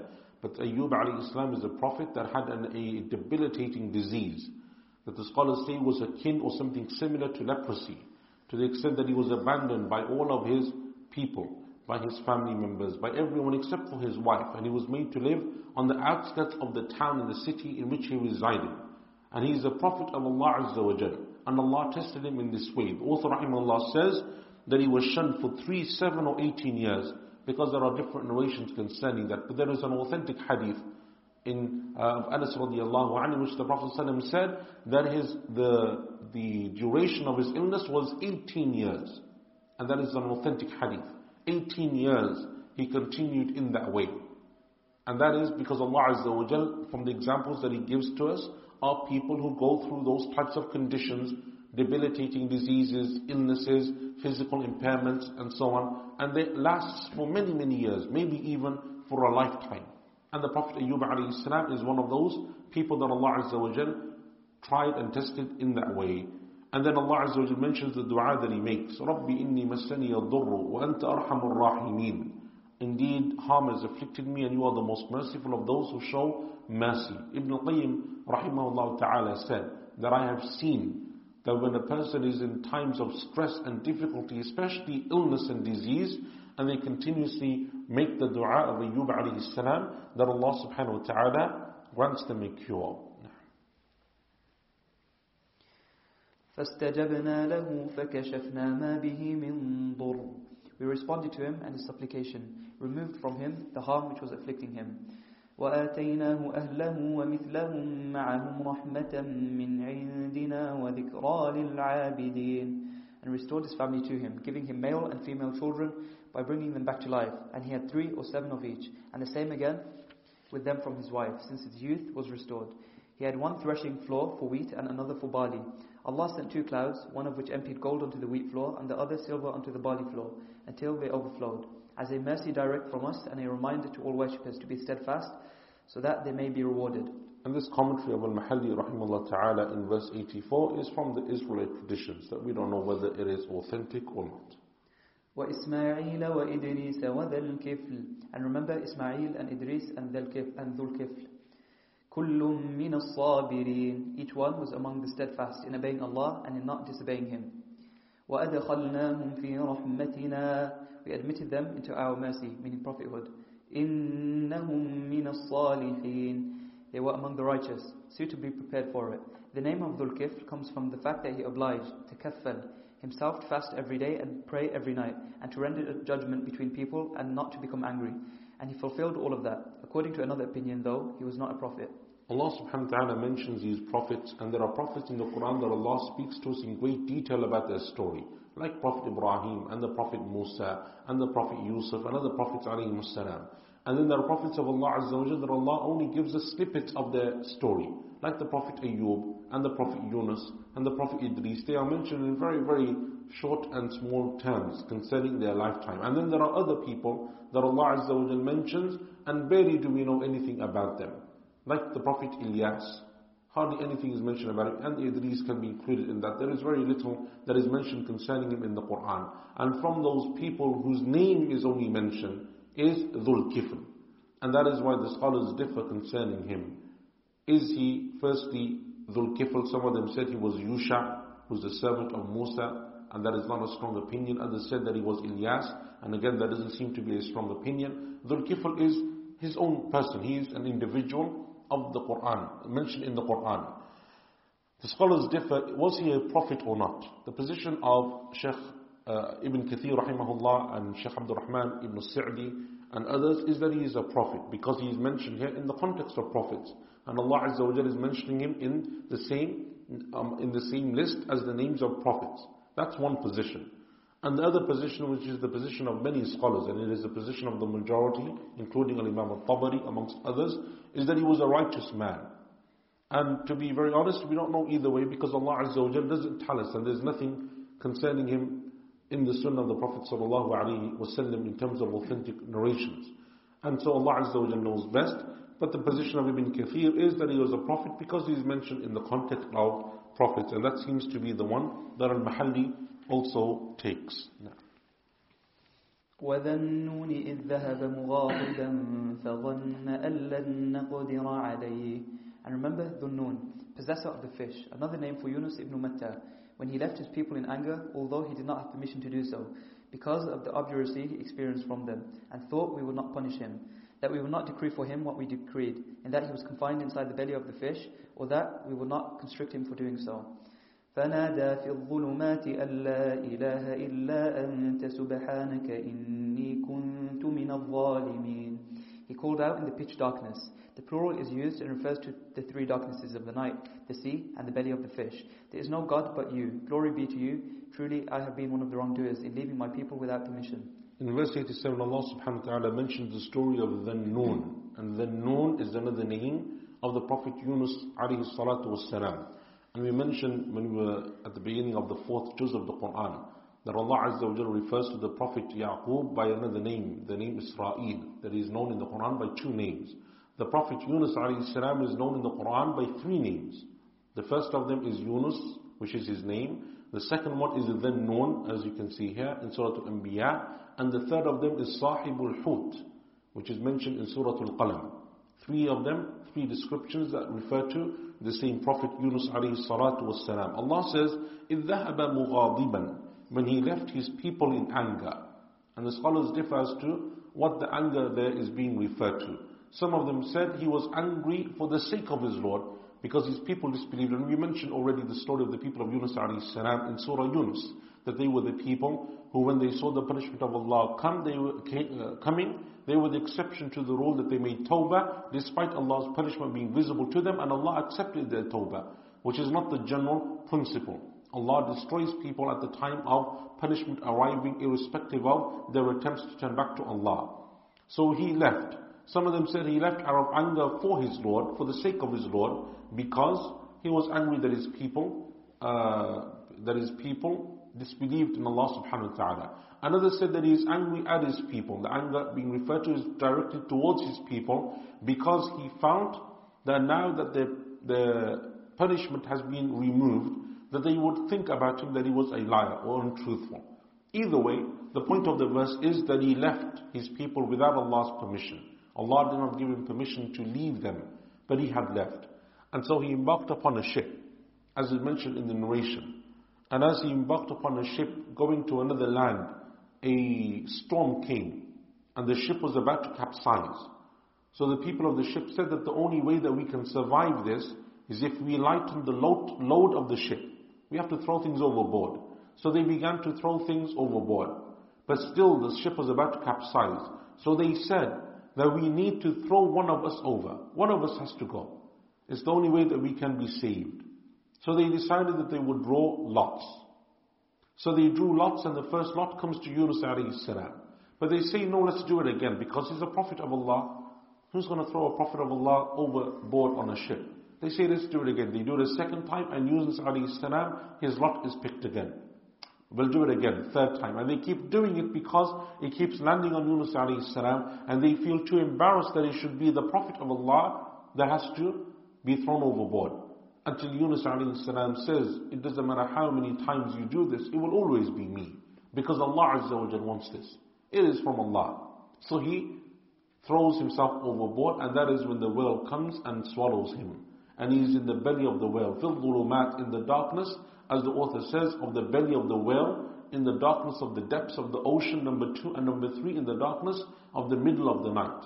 And that is when he calls to Allah with the greatest thing that a person can call upon Allah with, and that is his tawheed.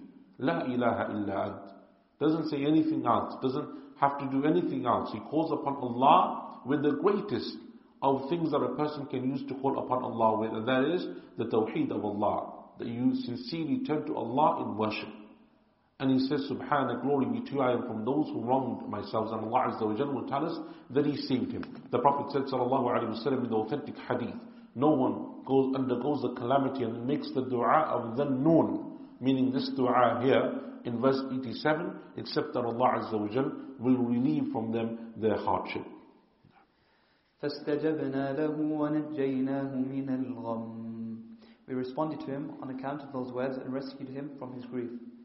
وَكَذَلِكَ نُنْجِي الْمُؤْمِنِينَ That is how we rescue the believers from grief when they call, it, call on us for help.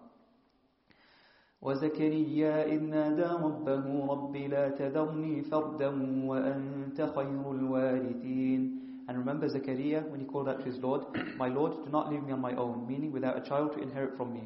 Though you are the best of inheritors, you are the one who will remain after the rest of your creation disappears.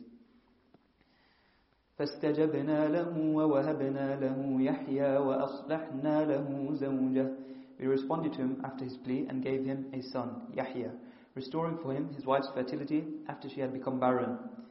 إنهم كانوا يسارعون في الخيرات ويدعوننا رغبا ورهبا وكانوا لنا خاشعين They, meaning those of the prophets we have mentioned, did one another in good actions, hastening to acts of obedience to Allah, calling out to us in yearning for our mercy and in awe of our punishment, and humbling themselves to us in their worship. In verse number 90, Allah Azza wa says concerning the Prophet Zakaria alayhi salam that he gave to him Yahya, and we've covered this story a number of times before in Surah Al Imran and Surah Maryam. And Allah says, وَأَصْلَحْنَا لَهُ زَوْجًا أَصْلَحْنَا لَهُ زَوْجًا means that we uh, rectified his wife or made her upright. We made his wife upright. And the meaning amongst many of the scholars of tafsir is the way that the translators have translated it, that we made her able to have children, to be of childbearing ability again. So we restored for him his wife's fertility. And that's why I said that a translation is a tafsir. And others from amongst the scholars of tafsir said that Allah Azza wa made her righteous. Aslahna from the word righteous, that He actually made her righteous because she had certain mistakes and errors that she had that Allah Azza wa rectified for him. Either way, Allah subhanahu wa ta'ala knows best. إِنَّهُمْ كَانُوا يُسَارِعُونَ فِي الْخَيْرَاتِ They did, outdid one another in good actions, and the scholars of tafsir mention many different forms of good actions. All of them come back to the same thing, that they waste and hasten with one another to please Allah subhanahu wa ta'ala. والتي أحصنت فرجها فنفخنا فيها من روحنا وجعلناها وابنها آية للعالمين And remember Maryam, she who protected her private parts and guarded her chastity. We breathed into her some of our ruh, meaning Jibreel breathed into the pocket of her shift and she became pregnant with Isa and made her and her son a sign for all the worlds, for human beings, jinn and angels, since she gave birth to him without a father. إن هذه أمتكم أمة واحدة وأنا ربكم فاعبدون This nation of yours, meaning the nation of Islam, is one nation, and your deen which you are obliged to follow. And I am your Lord, so worship me, and affirm my unity. وَتَقَطَّعُوا أَمْرَهُمْ بَيْنَهُمْ But they, meaning some of those who were told to do this, disagreed and split into different sects regarding their deen. This refers to the many sects of the Jews and Christians. Allah continues, كُلٌّ إِلَيْنَا رَاجِعُونَ Each one will return to us, and we will repay them for what they did. فمن يعمل من الصالحات وهو مؤمن فلا كفران لسعيه As for anyone who does right actions and is a believer, his striving certainly does not go unthanked, meaning unacknowledged. وَإِنَّا لَهُ كَاتِبُونَ We are writing it down on his behalf. Allah commands the recording angels to write it down, and then He will repay him for what he did. وحرام على قرية أهلكناها أنهم لا يرجعون There is a ban on any city, meaning its inhabitants we have destroyed. They will not return to this world. حتى إذا فتحت يأجوج ومأجوج وهم من كل حدب ينسلون The prohibition against returning continues until when Ya'juj and Ma'juj, these are two non-Arabic names which are the names of tribes, are let loose, read as Futihat and Futihat literally are opened, which may refer to the breaching of the wall holding them in. When this happens, it will be close to the time of the rising and rush rapidly down from every slope. وَقَتَرَبَ الْوَعْدُ الْحَقِّ And the true promise of the day of rising is very close. فإذا هي شاخصة أبصار الذين كفروا يا ويلنا قد كنا في غفلة من هذا The eyes of those who disbelieved will be transfixed because of the intensity of that day and they will say, Alas for us, we are destroyed. We were unmindful of this day in this world. بل كنا ظالمين No, rather we were certainly wrongdoers in denying the messengers. إنكم وما تعبدون من دون الله حصب جهنم You, meaning people of Mecca, and what, meaning the idols you worship, according to your claim, besides Allah, are fuel for hell. أنتم لها واردون You will go down into it. لو كان هؤلاء آلهة ما وردوها If those idols had really been gods, as you claim, they would not have gone down into it, meaning into the fire. وَكُلٌّ فِيهَا خَالِدُونَ Each one, those who worship idols and the idols they worshipped, will be in it timelessly forever. لهم فيها زفير وهم فيها لا يسمعون They will be sighing for them, meaning those who worshipped idols in it, and they will not be able to hear anything, on account of the intensity of its boiling. This was revealed when Ibn Zib'ari asked Zib'ara, Ibn Zib'ara. When Ibn Zib'ara asked Uzair, the Messiah, and the angels were worshipped, will they be in the fire then? إن الذين سبقت لهم من الحسنى أولئك عنها مبعدون those for whom the best from us was preordained will be far away from it. In verse 100, when the author ta'ala says this was revealed when Ibn Zib'ara asked Uzair, the Messiah, meaning Isa, and the angels were worshipped, would they be in the fire? That is part of the commentary of verse 101. That is the cause of revelation of the verse of 101, and that is the narration of Abdullah ibn Abbas anhumah that is mentioned in the books of tafsir, and it is an authentic narration to Ibn Abbas anhuma, that, the, that this man by the name of Ibn Ziba'ra came to the Prophet ﷺ and he said, O Muhammad, you claim that everything that is worshipped besides Allah is from the fire, will be in the fire. The Prophet ﷺ said, yes, everything that is worshipped besides Allah will be in the fire. He said, but don't you claim that Uzair is worshipped besides Allah Isa is worshipped besides Allah, the angels are worshipped besides Allah. The Prophet ﷺ said, yes, they are worshipped besides Allah. So he said, so therefore by your logic then they must be in the fire. You just said everything beyond, be, besides Allah that is worshipped will be in the fire. You claim that Uzair is a prophet, Isa is a prophet, the angels are noble. But then he was saying that they are worshipped besides Allah, so therefore they must be in the fire. So Allah Azza wa Jalla revealed verse 101, إِنَّ الَّذِينَ سَبَقَتْ لَهُم مِنَّ الْحُسْنَى This is the exception. They will all be in the fire except for those uh, for whom the best has already been preordained, meaning that we already decree that they will be from the good doers. Because they never called for that worship to be done towards them, but people took them as God besides Allah, through no fault of their own. Isa salam never asked to be worshipped, Uzair never asked to be worshipped, the angels never demanded to be worshipped. And so Allah is responding to the argument that was put forward by this man, Ibn Ziba'ara. لا يسمعون حسيسها وهم فيما اشتهت أنفسهم خالدون They will not hear the slightest hint of it at all, and they will remain there in bliss timelessly forever among everything their selves desire. In verse 102, لا يسمعون حسيسها They will not hear the slightest hint of it of, at all. Who is they and what won't they hear? They is the people of Jannah. They will not hear the slightest hint of what? Of the fire and its punishment. So from the perfection of the blessing of Jannah for the people of Jannah is that in Jannah they do not hear the screams of the people of the fire, nor do they hear the burning of the fire, nor do they hear the roar of the flames of the fire.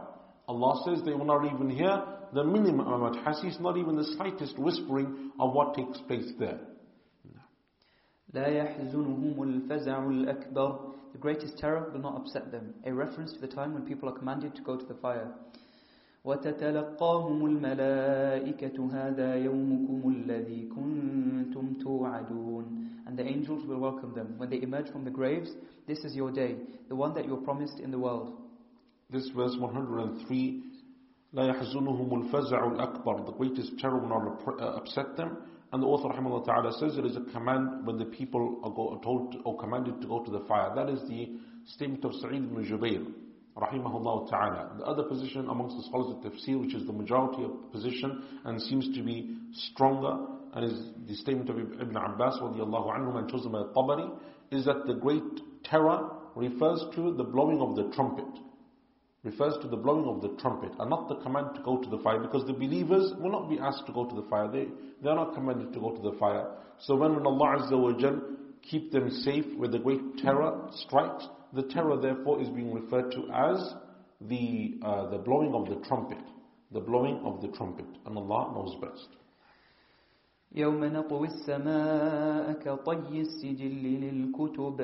That day we will fold up heaven like folding up the pages of a book, read as kitab and kutub. The word for pages here, sijil, is also said to be the name of an angel, in which case the meaning becomes like when the angel, sijil, folds up the book. The book referred to is the record of the son of Adam when he dies. كما بدأنا أول خلق نعيده As we originated the first creation, meaning from non-existence, so we will regenerate it after it has been made non-existent again. وعدا علينا It is a promise binding on us because we have made it. إِنَّا كُنَّا فَاعِلِينَ That is what we will do, as we promised. In verse 104, the author rahimahullah ta'ala says concerning the folding of the pages of the book, he says the sijil, which literally means a parchment or a scroll, he says here can refer to the angel, a name of an angel. And that is a far-fetched opinion. As Ibn Taymiyyah rahimahullah has said, it is a weak opinion amongst the scholars of tafsir. But what is being referred to is how Allah Azza wa will roll up the heavens and grasp them in His hand subhanahu wa ta'ala on Yawm al-Qiyamah. This will be mentioned in more detail in Surah Al-Zumar towards the end of Surah Al-Zumar inshallah when we come to that verse. For Allah Azza wa will grasp the earth and He will roll up the heavens subhanahu wa ta'ala on that day of Yawm al-Qiyamah in a manner which befits His Majesty subhanahu wa ta'ala. ولقد كتبنا في الزبور من بعد الذكر أن الأرض يرثها عبادي الصالحون We wrote down in the Zabur, the word Zabur is sometimes used in the Quran to refer specifically to the biblical Psalms, but literally means any written text and in this case refers to every divinely revealed book. After the reminder, meaning the mother of the book which is with Allah, came. It is my slaves who are righteous who will inherit the earth, meaning in paradise. All who are righteous will inherit it. In verse 105, Allah Azza wa says, we wrote down in the Zabur. The Zabur, as we know, as we mentioned already in the Quran, Allah says, وَأَتِينَا دَاوُودَ زَبُورًا We gave to Dawood alayhi salam the Zabur, meaning the Psalms.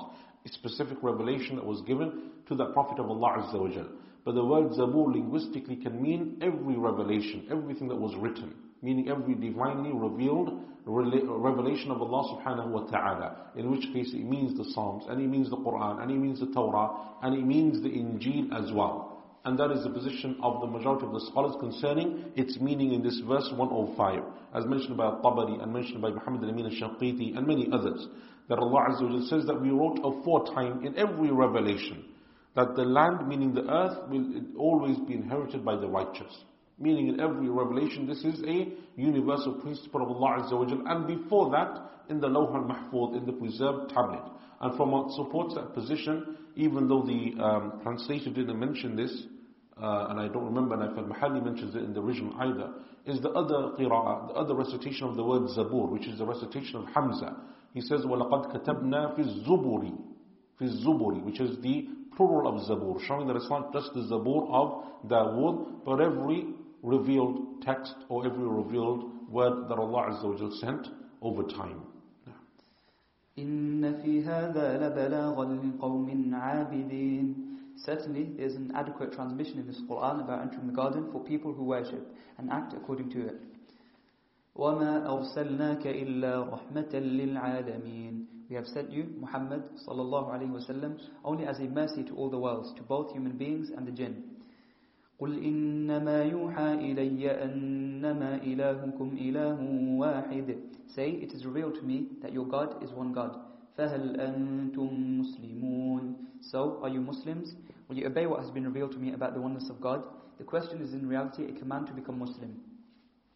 فإن تولوا فقل آذنتكم على سواء If they turn their backs on that, then say, I have informed all, all of you equally of a war which will be waged against you, and so we are all equal in that respect. The warning is not directed to me alone, but to you as well, and so you should prepare yourself for what is to come.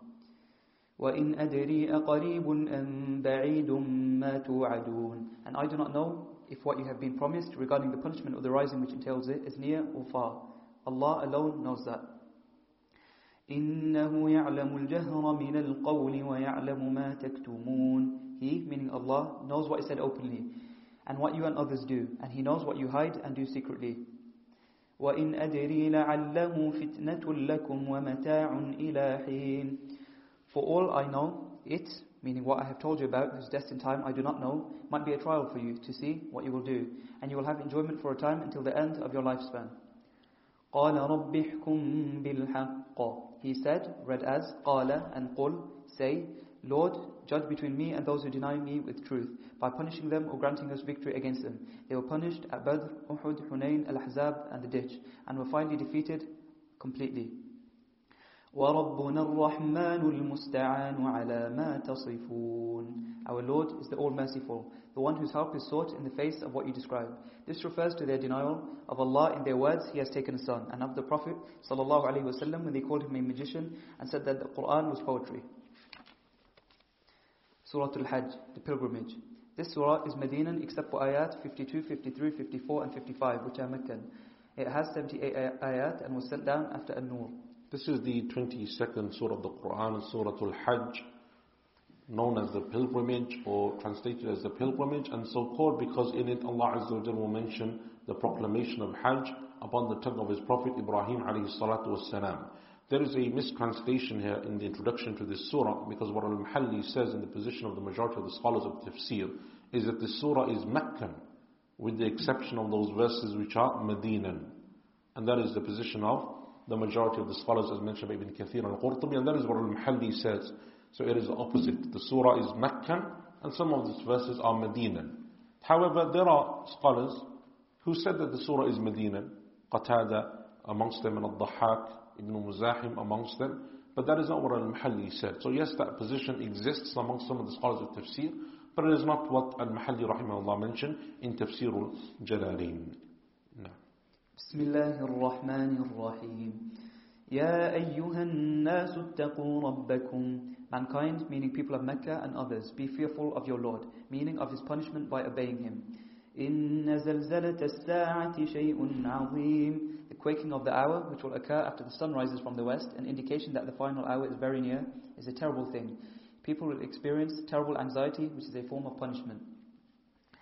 يوم ترونها تذهل كل مرضعة عما أرضعت وتضع كل ذات حمل حملها وترى الناس سكارى وما هم بسكارى وترى الناس سكارى وما هم بسكارى ولكن عذاب الله شديد On the day they see it, because of it, every nursing woman will be oblivious of the baby at her breast, and every pregnant woman will abort the contents of her womb.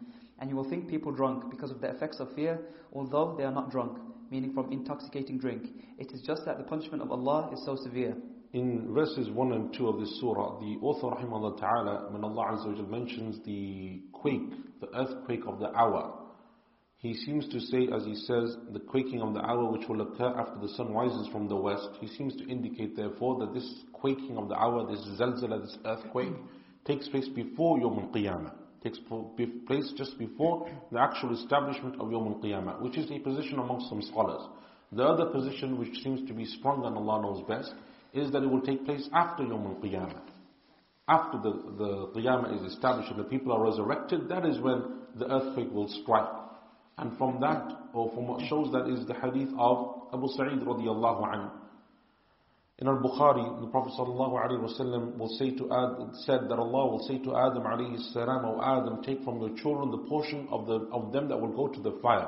So he will ask, No Allah, what is the portion that will go to the fire? So he will say, from every 1,999. The Prophet ﷺ says, so that is the day when the pregnant woman will miscarry and the suckling mother will abandon her child and the people's hair will grow white. So that seems to be after the establishment of the hour, and it is possible that there is little difference between the two positions, and Allah Azza wa Jal knows best. Verse 3. This was revealed about An-Nadr ibn al-Harith and his group. So in, in verse 3, for those of you that have the printed edition, I think that there is an error. There's a repetition there. The first three and a half sentences, the, they seem to have reprinted the commentary of verse number 2. So it starts with, uh, as Ismail is reading, this was revealed about An-Nadr Ibn al-Harith. وَمِنَ النَّاسِ مَن يُجَادِلُ فِي اللَّهِ بِغَيْرِ عِلْمٍ Among people there is one, meaning An-Nadr Ibn al-Harith, who argues about Allah without knowledge, saying the angels are the daughters of Allah and the Qur'an is simply the myths of earlier peoples. He denied the resurrection and being brought back to life again from dust. وَيَتَّبِعُ كُلَّ شَيْطَانٍ مَرِيدٍ And follows every rebellious shaitan in his argument. كتب عليه أنه من تولاه فأنه يضله ويهديه إلى عذاب السعير It is written of him and decreed that if anyone takes him, meaning shaitan, as a friend and follows him, he will mislead him and guide him to the punishment of the searing blaze. يا أيها الناس إن كنتم في ريب من البعث فإنا خلقناكم من تراب ثم من نطفة ثم من علقة ثم من علقة ثم من مضغة مخلقة وغير مخلقة لنبين لكم Mankind, if you are in any doubt about the rising, know that we created you in the form of Adam, from dust, then his offspring from a drop of sperm, then from a congealed clot of blood, then from a lump of flesh, formed yet unformed. A form, but one which is not yet complete. So we may make things clear to you by demonstrating our complete power to you, so that you will see evidence of the possibility of rest restoration in the origination of creation. ونقر في الأرحام ما نشاء إلى أجل مسمى ثم نخرجكم طفلا ثم لتبلغوا أشدكم We make whatever we want stay in the womb until a specified time, meaning its birth. And then we bring you out of the wombs of your mothers as children, so that you may reach your full maturity and strength, which is reckoned to be between 30 and 40 years of age.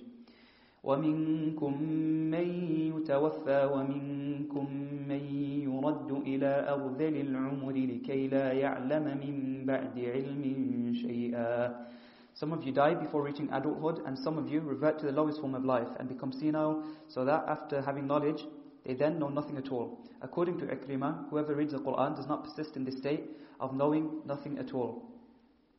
وترى الأرض هامدة فإذا أنزلنا عليها الماء اهتزت وربت وأنبتت من كل زوج بهيج And you see the earth arid, dead and barren.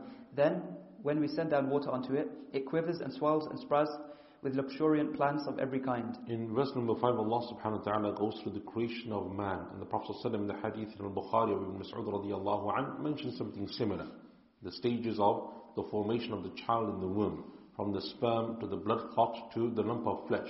And the Prophet said that between each of those stages is 40 days. Until after 120 days, that is when Allah Azza sends the angel to blow life into the child. And that is when the angel writes its lifespan and its provision and whether it will be righteous or wretched and so on. And so that is done at the time of 120 days. Allah Azza wa says, then you come out from the wombs of your mothers as children, meaning weak and dependent upon others.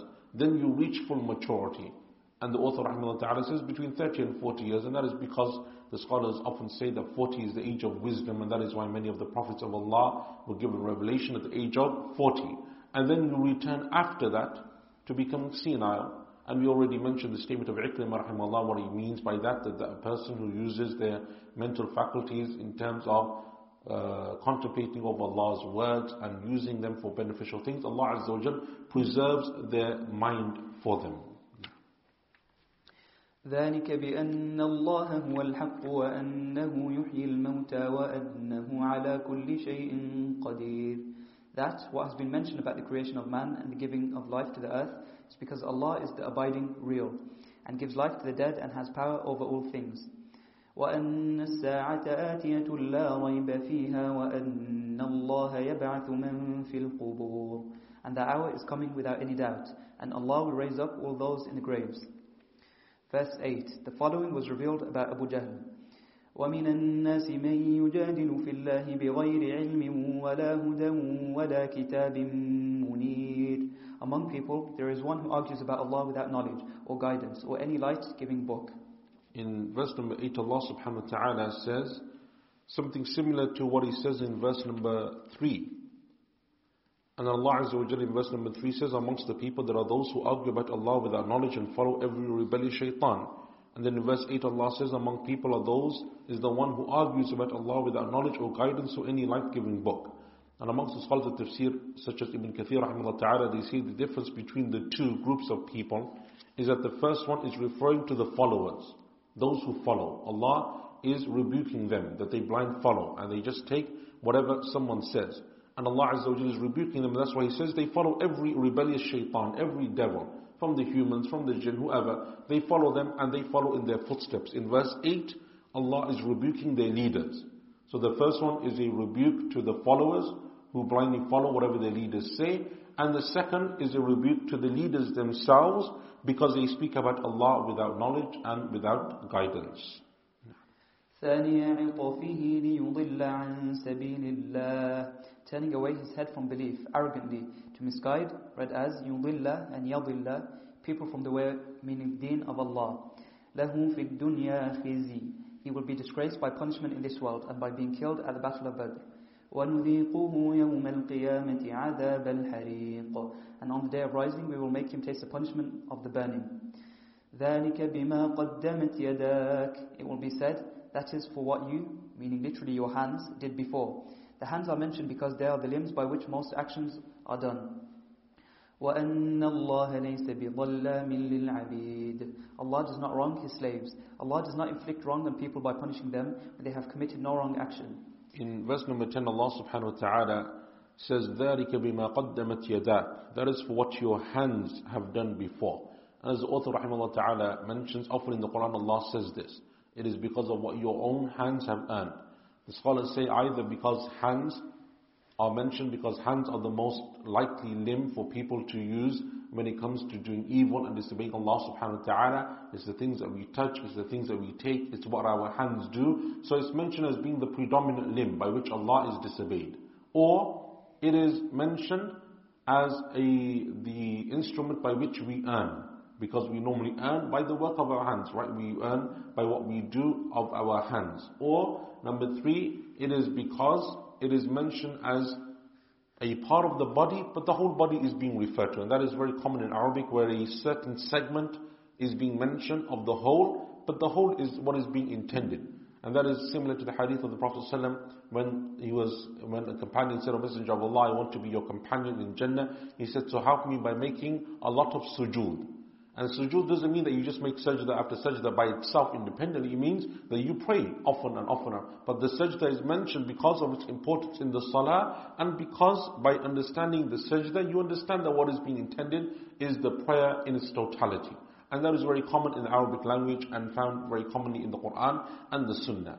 And so therefore what is being referred to here is the body, what a person uh, what a person accomplishes in terms of their deeds.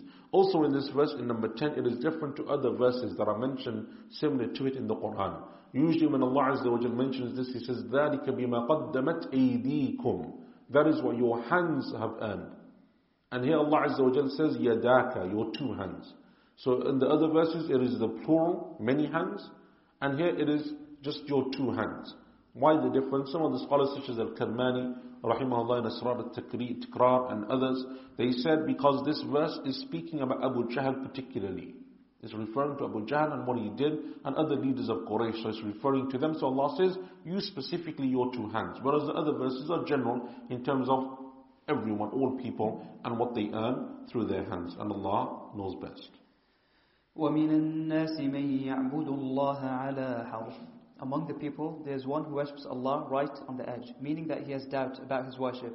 He is likened to someone on the edge of a mountain, in that he is not firm. فَإِنْ أَصَابَهُ خَيْرٌ اطْمَأَنَّ بِهِ If good, meaning health and safety in respect of his wealth and his person, befalls him, he is content with it. وإن أصابته فتنة انقلب على وجهه خسر الدنيا والآخرة But if a trial, meaning affliction and illness, in respect of his wealth and person befalls him, he reverts to his former ways, meaning to unbelief, losing both what he hopes for in this world and losing the next world through unbelief. ذلك هو الخسران المبين That is indeed sheer loss. In verse number 11, Allah Azza wa Jalla says, وَمِنَ النَّاسِ مَن يَعْبُدُ اللَّهَ عَلَى حَرْفٍ Among the people there are those who worship Allah on the edge. And the edge is one tafsir, but the tafsir that you find in the early books of, of tafsir or the early statements of the scholars, such as Mujahid and Qatada and others, is that the word harf here means upon doubt. And that is why the author rahimahullah says, meaning that he has doubt about his worship. From amongst those who worship Allah, they worship Him upon doubt, meaning not on knowledge, not on guidance, not on certainty. They worship Allah in a state of confusion and doubt. يدعو من دون الله ما لا يضره وما لا ينفعه Instead of Allah, he calls on and worships something, meaning an idol which cannot harm him if he does not worship it, or help him if he does. ذلك هو الضلال البعيد That, meaning calling on idols, is extreme misguidance, far from the truth. يدعو لمن ضره أقرب من نفعه He calls on what is far more likely to harm than help. His worship of idols is far more likely to harm him than help him in the way he imagines it will. لبئس المولى ولبئس العشير What an evil protector, what an evil associate. Verse 14. After mentioning the loss that, that doubters will suffer, Allah then mentions the reward which the believers will receive. إن الله يدخل الذين آمنوا وعملوا الصالحات جنات تجري من تحتها الأنهار Allah will admit those who believe and do right actions, both obligatory and supererogatory ones, into gardens with rivers flowing under them. إن الله يفعل ما يريد Allah does whatever He wishes by honoring those to whom He gives and abasing those who disobey Him. من كان يظن أن لن ينصره الله في الدنيا والآخرة فليمدد بسبب إلى السماء ثم ليقطع Anyone who thinks that Allah will not help him, meaning Muhammad, his Prophet ﷺ in this world and the next world should stretch a rope up to the ceiling of his house and put it around his neck and then hang himself, throttle himself as is stated in the Sahih collections explaining this usage. Let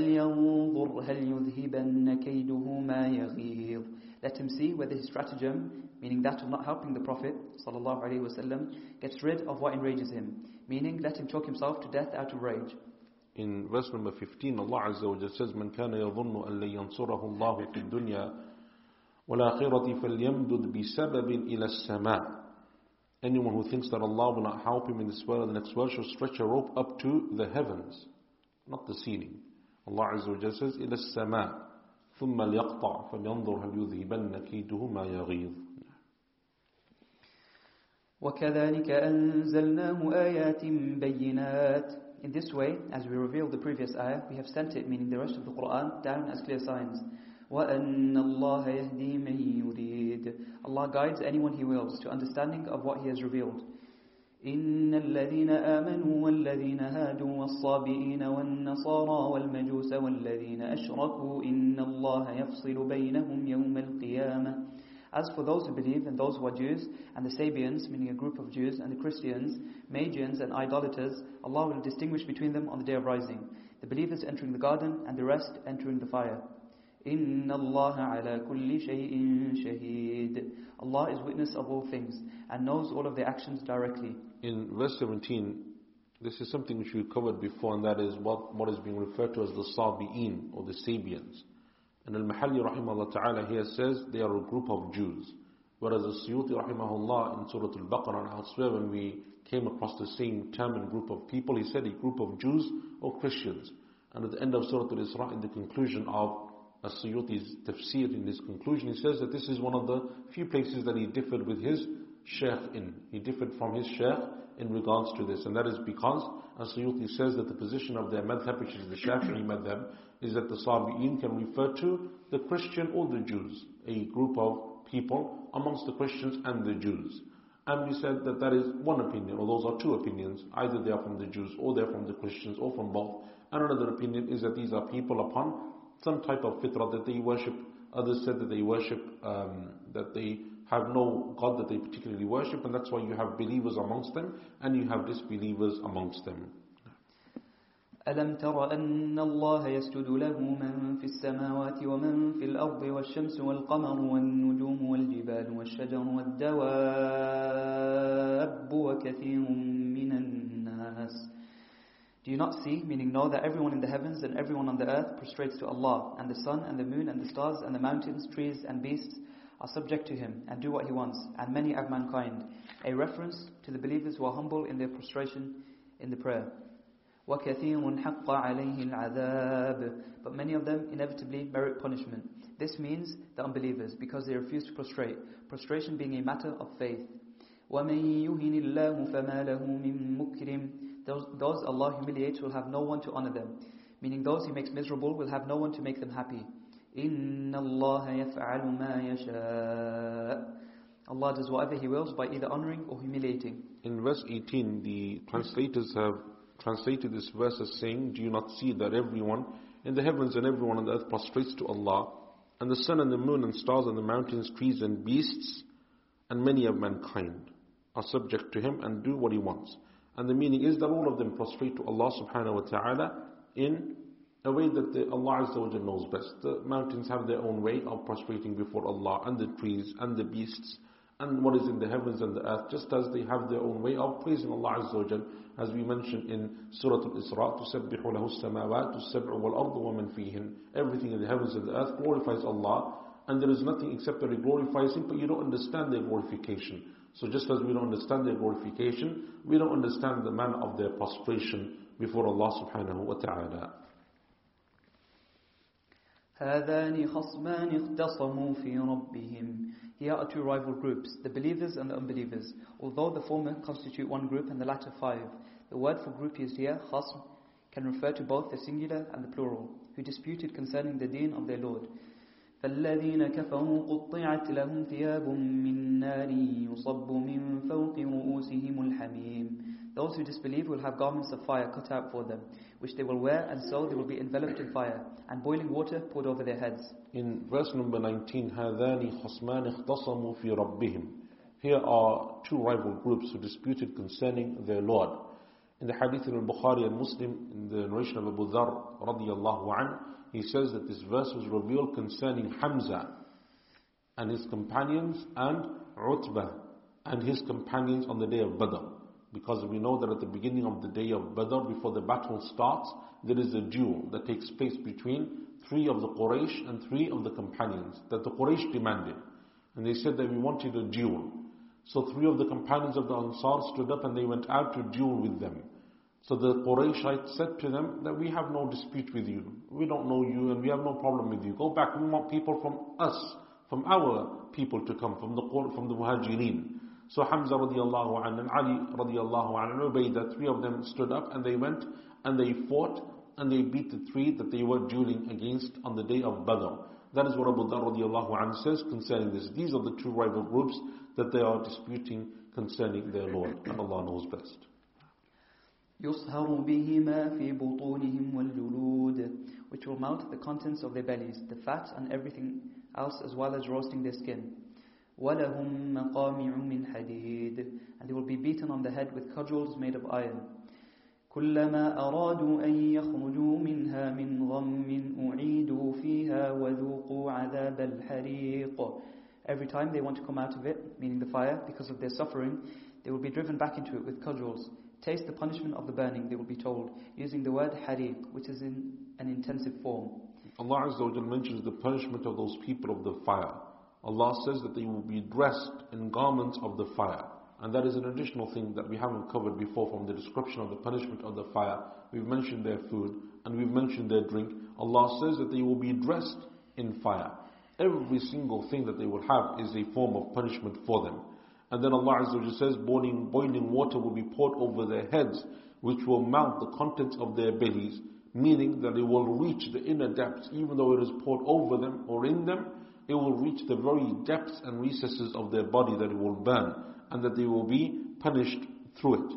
And then they will be struck by cudgels, meaning with hammers made of iron, that will be struck upon their heads to increase in their punishment. Every time that they seek to escape, every time they think that there is a way that is close, then they will be placed back into the depths of the fire and they will be told continue to taste that punishment. And that will be forever. It is for eternity And there is no escape and there is no relief and there is no exit and there is no end time and there is no death for them. إن الله يدخل الذين آمنوا وعملوا الصالحات جنات تجري من تحتها الأنهار يحلون فيها من أساور من ذهب ولؤلؤا But Allah will admit those who believe and do right actions into gardens with rivers flowing under them, where they will be adorned with gold bracelets and pearls, But as lu'lu'an and also as lulu'in, in which case it means bracelets of gold and pearl. Lu, lu'lu' and lulu, without the hamza on the waw. وَلِبَاسُهُمْ فِيهَا حَرِيرٌ And where their clothing will be of silk, which is unlawful for men to wear in this world. And that is mentioned in the hadith the Prophet ﷺ said concerning gold and silk for men, that it is haram for them in this world, but it will be halal for them in Jannah. وَهُدُوا إِلَى الطَّيِّبِ مِنَ الْقَوْلِ They have been guided in this world to speak good words, meaning the formula, La ilaha illallah, there is no God but Allah. وَهُدُوا إِلَى صِرَاطِ الْحَمِيدِ And guided to the praiseworthy path of Allah and His deen.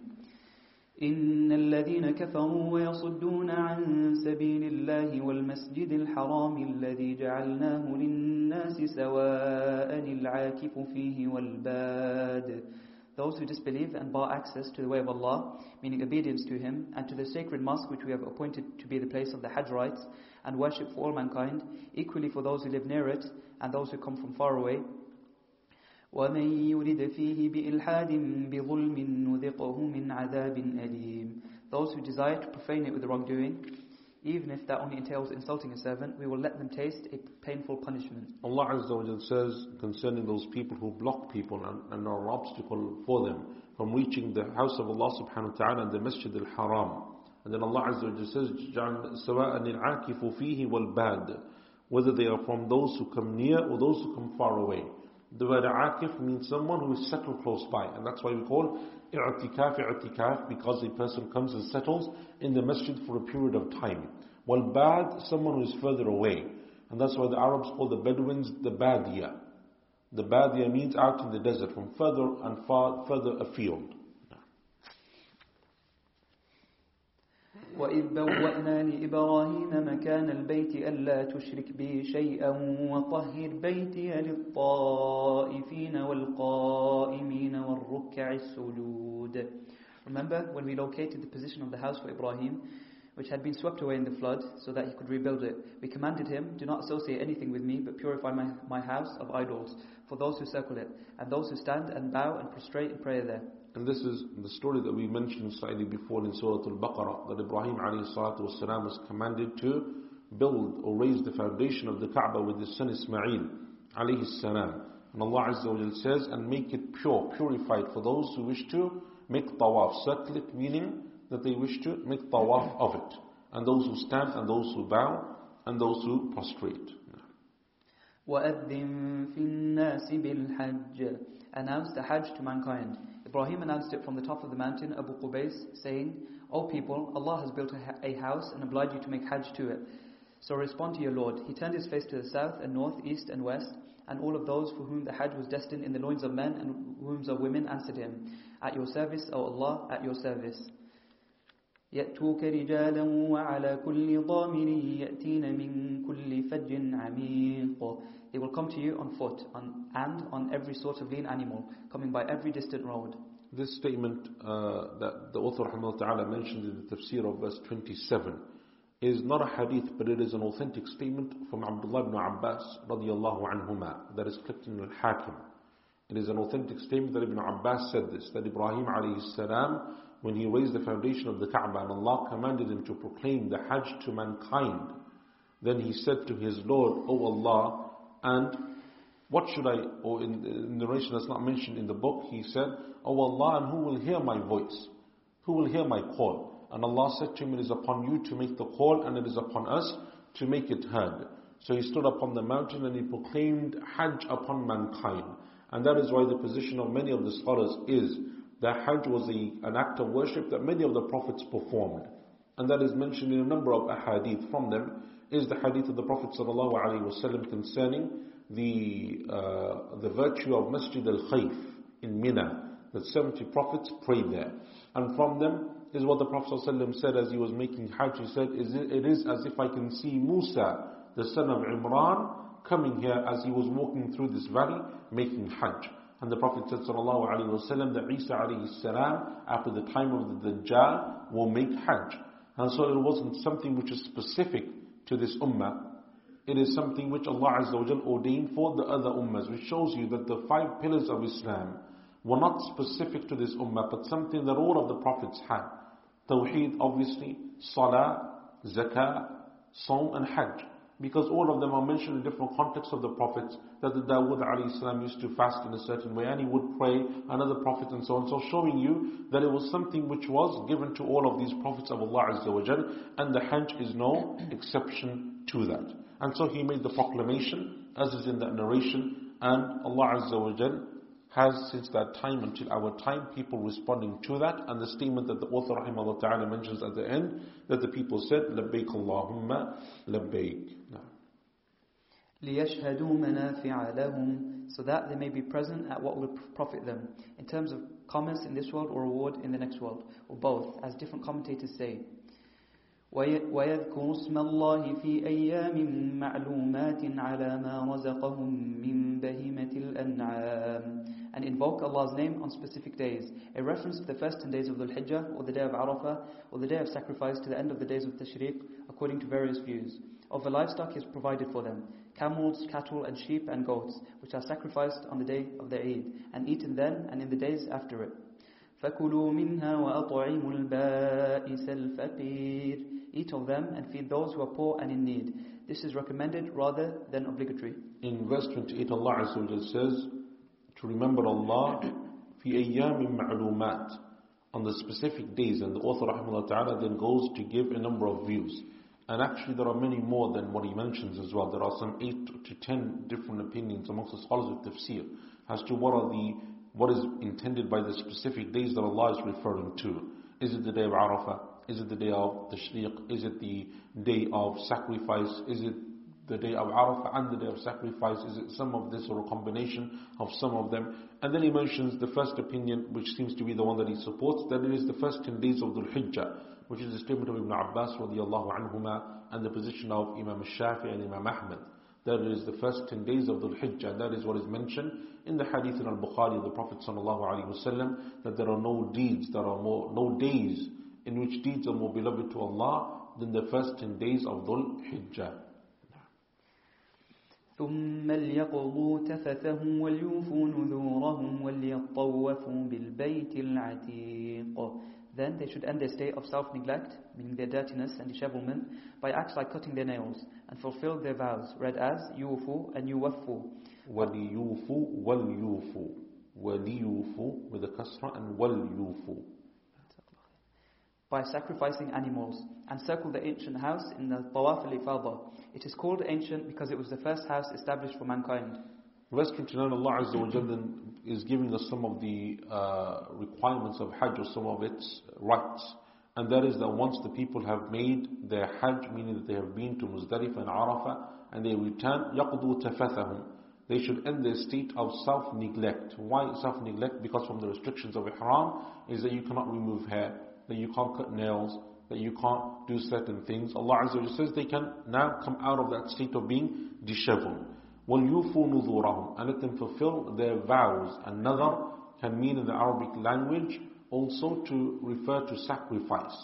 And that is what is being referred to here. And then let them make the tawaf. Mean the tawaf, that is the obligation, the pillar of Hajj, which is the tawaf al-ifada. And as the author rahimahullah ta'ala mentions that from the names of the Kaaba is al-Baytul Atiq the ancient house. And Atiq means the house that is old, that was first established as the first place of worship for Allah subhanahu wa ta'ala. And not the meaning that some people think that the word Atiq means that it is the house that tramps upon the necks of those who wish to cause oppression upon it, like Abraha and others. That is not the correct meaning of the word Atiq, but rather it means ancient, meaning the first house that Allah built or Allah ordained should be built for His worship. ذلك, that is it. This implies the command or the matter mentioned is like that. ومن يعظم حرمات الله فهو خير له عند ربه. If someone honors Allah's sacred things, which it is unlawful to violate, that, meaning esteeming, is better for him in his Lord's sight in the next world. وأحلت لكم الأنعام إلا ما يتلى عليكم All livestock are permitted to you to eat after proper slaughter except what has already been recited to you as being forbidden in such ayat as forbidden for you. I carry on. 5.3 فاجتنبوا الرجس من الأوثان واجتنبوا قول الزور Have done with the defilement of idols and have done with telling lies in the form of shirk in your talbiyah, invocation or false testimony. In verse 30, this is why some of the scholars said that some of its verses are Medinan. The surah is Mekki, but some of it is Medinan. And some of the scholars like Al-Qurtubi, I think, if I remember correctly, rahimahullah, is of the position that this is a surah that much of it is Meccan and much of it is Medinan. It's not just a couple of verses, but parts of it are Meccan and parts of it are Medinan. Why is, do they say that this verse is Medinan? Because Allah Azza wa says, إِلَّا مَا يُتْلَى عَلَيْكُمْ Except for that which has been recited to you. And that which has been recited to you in terms of what is haram and halal in terms of meat is what is mentioned in Surah Al-Ma'idah as the author refers to. And as we made the tafsir already, حُرِّمَتْ عَلَيْكُمُ الْمَيْتَةُ وَالدَّمُ وَلَحْمُ الْخِنْزِيرِ That verse in the beginning of Surah Al-Ma'idah. And Surah Ma'idah, by agreement of the scholars of tafsir, is from the late revelations of the Medinan period. It's revealed towards the end of the Medinan period. So Allah Azza wa referring to that verse shows that there are certain verses of this surah that were from the Medinan period. That is why some of the scholars said what they said. Now. حنفاء لله غير مشركين به Be people of pure natural belief in Allah. The word hunafa used here means those who submit to Allah and turn away from every deen except His, not associating anything else with Him, stressing the first phrase. ومن يشرك بالله فكأنما خر من السماء فتخطفه الطير أو تهوي به الريح في مكان سحيق As for anyone who associates others with Allah, it is as though he had fallen from the sky, and the birds had seized him and carried him away, or the wind had dropped him in a distant place where there is no hope of rescue. ذلك ومن يعظم شعائر الله فإنها من تقوى القلوب That is it, meaning the matter is like that. As for those who honor Allah's sacred emblems, a reference to the camels which are brought for sacrifice and have been are fattened up, they are called emblems because they are marked, ish'ar, so that it is known that they are sacrifices, in such ways as marking their humps. That comes from the fearfulness of Allah in their hearts. In verse number 32, the author has chosen this position that what is being referred to as sha'air, and sha'air is a symbol of Allah Azza wa Jal. It refers to the qala'id. It refers to, as we mentioned in Surah Ma'idah, that the Arabs, when they would take their animals for sacrifice, they would put something around their neck like a garland to mark it out as an animal of sacrifice. And Islam allowed this to continue. This is what the author ta'ala refers to. Another said it is more general. Anyone who honors any of Allah's emblems, sacred symbols, that's the Kaaba, that's the rites of Hajj, that's the Salah, that's the Adhan, that's the Quran, that is the appearance of the Muslim in terms of the hijab and the beard, anything that is part of our religion, it is from the taqwa of a person to honor that. Even if a person perhaps necessarily doesn't think that that is something which they want to do, it is from their iman that they honor that because that is part of the religion. And that shows and it is a testament to a faith that a person has within their heart. As to mock certain symbols of Islam that are known to be symbols of Islam that the Prophet ﷺ mentioned clearly in the Sunnah, that Allah Azza wa Jal mentions clearly in the Quran, then that is a sign of either hypocrisy or of weakness of Iman. لكم فيها منافع إلى أجل مسمى You may make use of the sacrificial animals by riding them and using them to carry loads as long as that does not harm them until a specified time, meaning the moment when they are sacrificed. ثم محلها إلى البيت العتيق And then their place of sacrifice is by the ancient house, in other words, in the haram.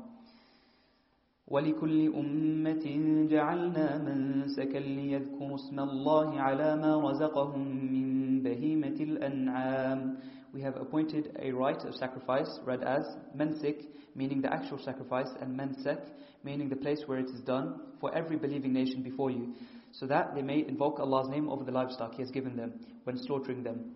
فَإِلَهُكُمْ إِلَهٌ وَاحِدٌ فَلَهُ أَسْلِمُوا Your God is one God, so submit to Him and obey Him.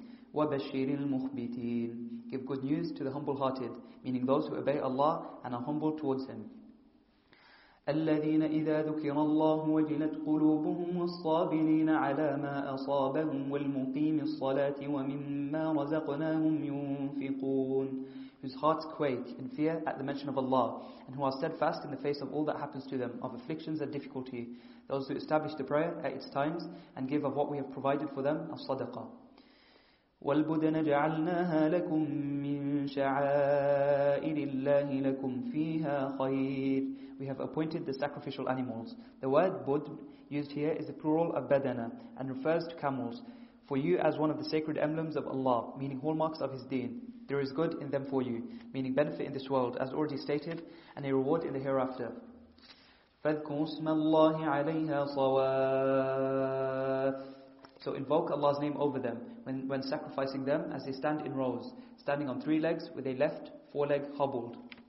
فإذا وجبت جنوبها فكلوا منها وأطعموا القانع والمؤتر And then when they collapse on their sides, meaning fall to the ground after being sacrificed, eat of them if you wish.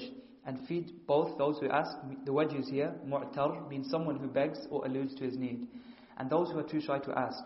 The word used here, qani' means someone who is content with what he is given and does not ask or indicate his state. كذلك سخرها لكم لتكبروا الله على ما هداكم وبشر المحسنين كذلك سخرناها لكم لعلكم تشكرون In this way we have subjected them to you so that they can be sacrificed and ridden. Otherwise you would be unable to do so. So that perhaps you may be thankful for Allah's blessings given you. For, the, for Allah's blessing He has given you. لن ينال الله لحومها ولا دماؤها ولكن يناله التقوى منكم Their flesh and blood does not reach Allah, but your fearfulness of Allah, shown by righteous actions done sincerely for Him and accompanied by faith, does reach Him. كذلك سخرها لكم لتكبروا الله على ما هداكم In this way He has subjected them to you so that you may proclaim Allah's greatness for the way that He has guided you to His deen and the practices of the Hajj. وَبَشِّرِ الْمُحْسِنِينَ Give good news to the good doers who affirm Allah's unity. إِنَّ اللَّهَ يُدَافِعُ عَنِ الَّذِينَ آمَنُوا Allah will defend those who believe against the plots of the idolaters. إِنَّ اللَّهَ لَا يُحِبُّ كُلَّ خَوَّانٍ كَفُورٍ Allah does not love any thankless traitor, meaning anyone who is treacherous by betraying his trust and ungrateful for Allah's blessings. They are the idolaters. This means that He will punish them. In verse 38, this is a misinterpretation of this attribute of Allah Azza wa Jal. Inna Allah la yuhib. As is mentioned in the translation, Allah does not love them. And then Al-Mahalli says this means that He will punish them. Yes, He will punish them. That is the consequence of Him not loving them. But the actual attribute is affirmed that Allah Azza wa Jal loves certain people and He does not love others. And that is what Allah Azza wa Jal is saying here. Allah does not love those people who are Khawan Kafur. Khawan is someone who is treacherous, deceptive. And Kafur is someone who is a disbeliever. أذن للذين يقاتلون بأنهم ظلموا وإن الله على نصرهم لقدير Permission to fight is given to those who are fought against, meaning the believers. This is the first ayah revealed about jihad, because they have been wronged, meaning by the unbelievers. Truly Allah has the power to come to their support. And this is the position of many of the scholars of tafsir, that verse 39 was the first verse revealed concerning the permissibility to fight. And this is the position of Ibn Abbas radiallahu anhuma and Mujahid and Qatada and many of the scholars of tafsir. الذين أخرجوا من ديارهم بغير حق إلا أن يقولوا ربنا الله Those who are expelled from their homes without any right or cause merely for, for their saying, Our Lord is Allah alone. This statement is true, and so expulsion on account of it, of it is expulsion without right. ولولا دفع الله الناس بعضهم ببعض لهدمت صوامع وبيع وصلوات ومساجد يذكر فيها اسم الله كثيرا If Allah had not driven some people back by means of others, monasteries, meaning Christian churches, Jewish synagogues, and Muslim mosques, where Allah's name is mentioned much, would have been pulled down and destroyed, read as Huddimat and Hudimat, and worship is stopped when they fall into ruin. وَلَيَنصُرَنَّ اللَّهُ مَن يَنصُرُهُ Allah will certainly help those who help Him and His deen. إِنَّ اللَّهَ لَقَوِيٌّ عَزِيزٌ Allah is all strong in His creation, almighty, so that nothing can resist His authority or power. الذين إن مكناهم في الأرض أقاموا الصلاة وآتوا الزكاة وأمروا بالمعروف ونهوا عن المنكر Those who, if we establish them firmly on the earth by helping them against their enemy, will establish the prayer and pay zakat and command what is right and forbid what is wrong. وَلِلَّهِ عَاقِبَةُ الْأُمُورِ The end results of all affairs is with Allah and will return to Him. Verse 42. The following contains solace for the Prophet sallallahu alaihi wasallam. وَإِن يُكَذِّبُوكَ فَقَدْ كَذَّبَتْ قَبْلَهُمْ قَوْمُ نُوحٍ وَعَادٌ وَثَمُودَ If they deny you, the people of Noah before them denied him, and those of Ad, meaning the people of Hud, and of Thamud, the people of Salih. وقوم إبراهيم وقوم لوط and the people of Ibrahim and the people of Lut. وأصحاب مدين and the companions of Madyan meaning the people of Shu'aib. وكذب موسى and Musa was denied as well by the Copts not the tribe of Israel. All these prophets were denied and so you have an example in them. فأمليت للكافرين ثم أخذتهم I allowed time to the unbelievers by delaying their punishment, but then I seized them with the punishment. فَكَيْفَ كَانَ نَكِيرٌ How terrible was my denial by destroying them. فكأي من قرية أهلكناها وهي ظالمة فهي خاوية على عروشها How many wrongdoing cities, meaning that the inhabitants were wrongdoing through their unbelief, we destroyed. Read as أهلك أهلكناها أهلكتها And now all their roofs and, wall, and walls are fallen in. وبئر معطلة وقصر مشيد How many abandoned wells and stuccoed palaces are empty because their people are dead? أفلم يسيروا في الأرض فتكون لهم قلوب يعقلون بها أو آذان يسمعون بها Have they, meaning the unbelievers of Mecca, not travelled about the earth? And do they not have hearts to understand with, meaning to grasp what befell those before them who denied, or ears to hear with, about their destruction and the ruin of their houses and take a note? فإنها لا تعمى الأبصار ولكن تعمى القلوب التي في الصدور It is not eyes that are blind but the hearts and breasts that are blind ويستعجلونك بالعذاب ولن يخلف الله وعده ويستعجلونك بالعذاب ولن يخلف الله وعده They ask you to hasten the punishment. Allah will not break His promise to send down the punishment and He sent it down at Badr. وَإِنَّ يَوْمًا عِندَ رَبِّكَ كَأَلْفِ سَنَةٍ مِّمَّا تَعُدُّونَ A day in the next world, because of the punishment with your Lord, is equivalent to a thousand years in the way you count. Read as تَعُدُّونَ and يَعُدُّونَ They count in this world. In verse 47, I have a question for you today. And that is that Allah Azza wa Jal says, وَإِنَّ يَوْمًا عِندَ رَبِّكَ كَأَلْفِ سَنَةٍ مِّمَّا تَعُدُّونَ A day with your Lord is equivalent to a thousand years. And elsewhere in the Quran in Surah Al-Ma'arij, Allah Azza wa Jal says concerning Yawm al-Qiyamah, في يوم كان مقداره خمسين ألف سنة. On a day, its length will be 50,000 years. So how do we reconcile and understand these two verses? On one time Allah Azza wa Jal says it is a thousand years, and the second time it is 50,000 years. And clearly there is a very big difference between those two numbers. وكأي من قرية أمليت لها وهي ظالمة ثم أخذتها وإلي المصير How many wrongdoing cities I allowed time to and then I seized them, meaning the inhabitants of the cities. I am their final destination. قل يا أيها الناس إنما أنا لكم نذير مبين Say, mankind, especially the people of Mecca, I am only a clear warner to you, and the bearer of good news to the believers. فالذين آمنوا وعملوا الصالحات لهم مغفرة ورزق كريم As for those who believe and do right actions, they will have forgiveness for their wrong actions and generous provision, meaning the garden. والذين, والذين سعوا في آياتنا معاجزين أولئك أصحاب الجحيم But as for those who strive against my signs, meaning the Quran, and try to thwart them, read as معاجزين and معجزين, they try to stop people from following the Prophet sallallahu alaihi wasallam by making them powerless and to keep them from believing. This means that they think that they will get ahead by denying the resurrection and punishment. They will be the companions of the blazing fire.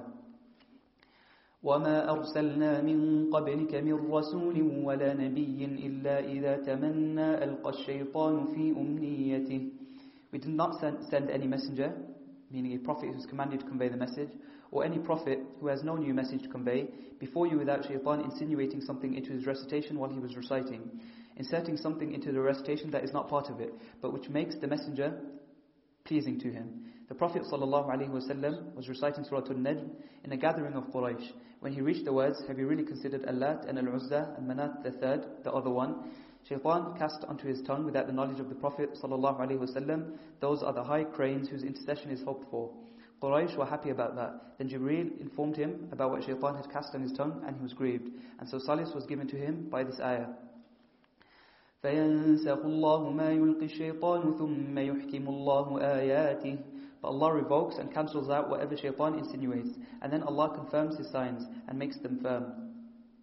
Wallahu alimun hakim. Allah is all knowing of what shaitan insinuates, all wise in making firm whatever He wishes of that.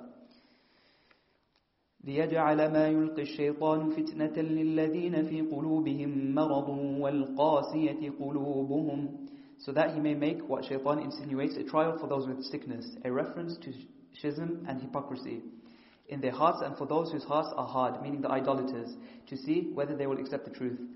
وَإِنَّ الظَّالِمِينَ لَفِي شِقَاقٍ بَعِيدٍ The wrongdoers, meaning the unbelievers, are entrenched in hostility, long-standing enmity against the Prophet ﷺ and the believers because of what he said about their gods, which pleased them and then was abrogated.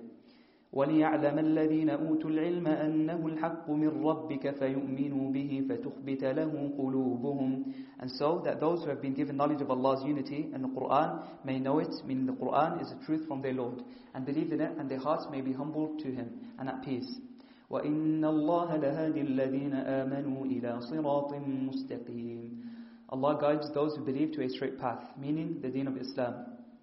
In verses 52 onwards, 52, 53, 54, firstly Allah Azza wa Jal mentions a clear difference between a prophet and a messenger. وَمَا أَرْسَلْنَا مِنْ قَبْلِكَ مِنْ رَسُولٍ وَلَا نَبِيٍّ And we have not sent any messenger nor any prophet before you. And we said, I think we mentioned before the difference between a messenger and a prophet. And a messenger is someone who comes to a new nation with a message from Allah subhanahu wa ta'ala, whereas a prophet comes to a believing people as an extension of a already existing message, and that is the difference of opinion. And there is a big difference of opinion amongst the scholars of Islam as to the definition of what is a prophet and messenger and what is the difference between them. But that seems to be the strongest of those views, and Allah Azza wa Jal knows best. The author then, rahimahullah ta'ala, in verse 52 goes into this long story of how the Prophet ﷺ was reciting one day by the Quraysh, by the Kaaba, reading from Surah Al-Najm, and when he was reading the verses of أَرَأَيْتُمُ اللَّاتَ وَالْعُزَّى وَمَنَاتَ الثَّالِثَةَ الْأُخْرَى Shaitan came and without him knowing, placed upon his tongue words that would intimate and show that he believed in them, that he honored those idols that they used to worship besides Allah. So the Quraysh became happy. And then when he was informed by Jibreel alayhi salam, he mentioned, uh, he became sad and so Allah Azza wa revealed this verse. This story is known as the story of the Gharaniq in the books of tafsir is called the story of Gharaniq. And it is mentioned in many of the works of tafsir. In fact, probably all of the major works of tafsir mention this. Ibn Kathir rahimahullah ta'ala after mentioning the story he says, and I haven't come across a single authentic chain of narration for it. Never found a single authentic chain of narration for it. And Shaykh al-Bani rahimahullah wrote a book on this topic, on this particular story, and how it was weak. As did uh, and from those who said that it is weak, Shaykh Shanqiti, Rahimahullah, Muhammad al-Amin, Al-Imam al-Shawkani, and before them all, Ibn Khuzaymah, Rahimahumullah ajma'een, amongst many others. So this is a story that is false and shouldn't be attributed to the Prophet sallallahu alaihi wasallam. That shaitan would come and change the Quran upon his tongue because the insinuation therefore is that shaitan could come and change the Quran, and that causes, as is well known, many problems in terms of the validity of the revelation of the Quran. And so these stories are not worthy of being considered nor of being narrated. But what this verse means rather is that when the Prophet ﷺ or someone recites the Quran, shaitan can come and make someone misunderstand its recitation, misunderstand what is being intended. And that is very common even in our time when people take from the Quran what they like and they understand it in the way that they like because they're not understanding it based upon the principles of tafsir, not going back to the Quran and the Sunnah and the statements of the companions and the early scholars. So it is the understanding that shaitan manipulates until Allah Azza wa says in verse 53 and 54, the difference between those that it is a fitna for them and the people of knowledge who know what is true and know how to go back to what Allah Azza wa refers to and intends as opposed to those meanings which are incorrect or false. And Allah knows best.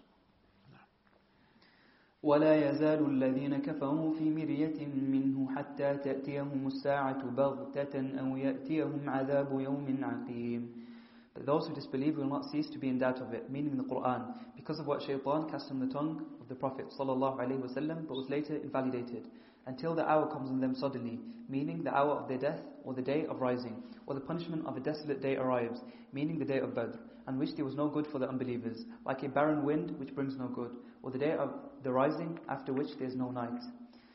الملك يومئذ لله يحكم بينهم Sovereignty on that day, meaning the day of rising, will be Allah's alone.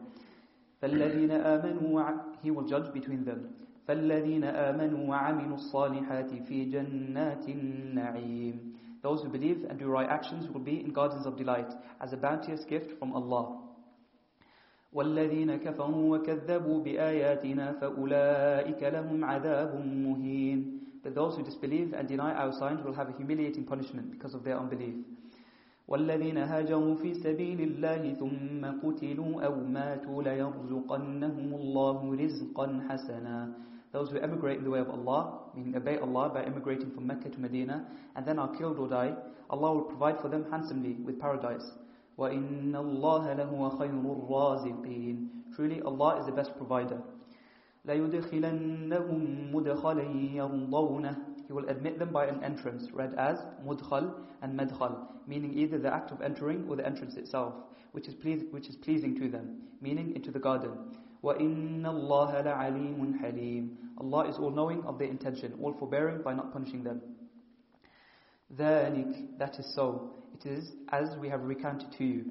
ومن عاقب بمثل ما عوقب به ثم بغي عليه لينصرنه الله And if anyone of the believers inflict an injury in retaliation which is the same as the one done to him wrongly by the idolaters, such as fighting them as they fought him during a sacred month, and then is again oppressed when they wrong him, again by expelling him from his home, Allah will come to his aid. وَإِنَّ اللَّهَ لَعَفُوٌّ غَفُورٌ Allah is all pardoning to the believers, ever forgiving to them for fighting in the sacred month. إِنَّ اللَّهَ without the waw. إن الله لعفو غفور. إن الله لعفو غفور. ذلك بأن الله يولد الليل في النهار ويولد النهار في الليل وأن الله سميع بصير. That victory is because Allah merges night into day and merges day into night by extending each of them. And that is an effect of His power by which victory comes. And because Allah is all hearing of the supplication of the believers, all seeing of them when He imbues them with faith. And so He answers their call.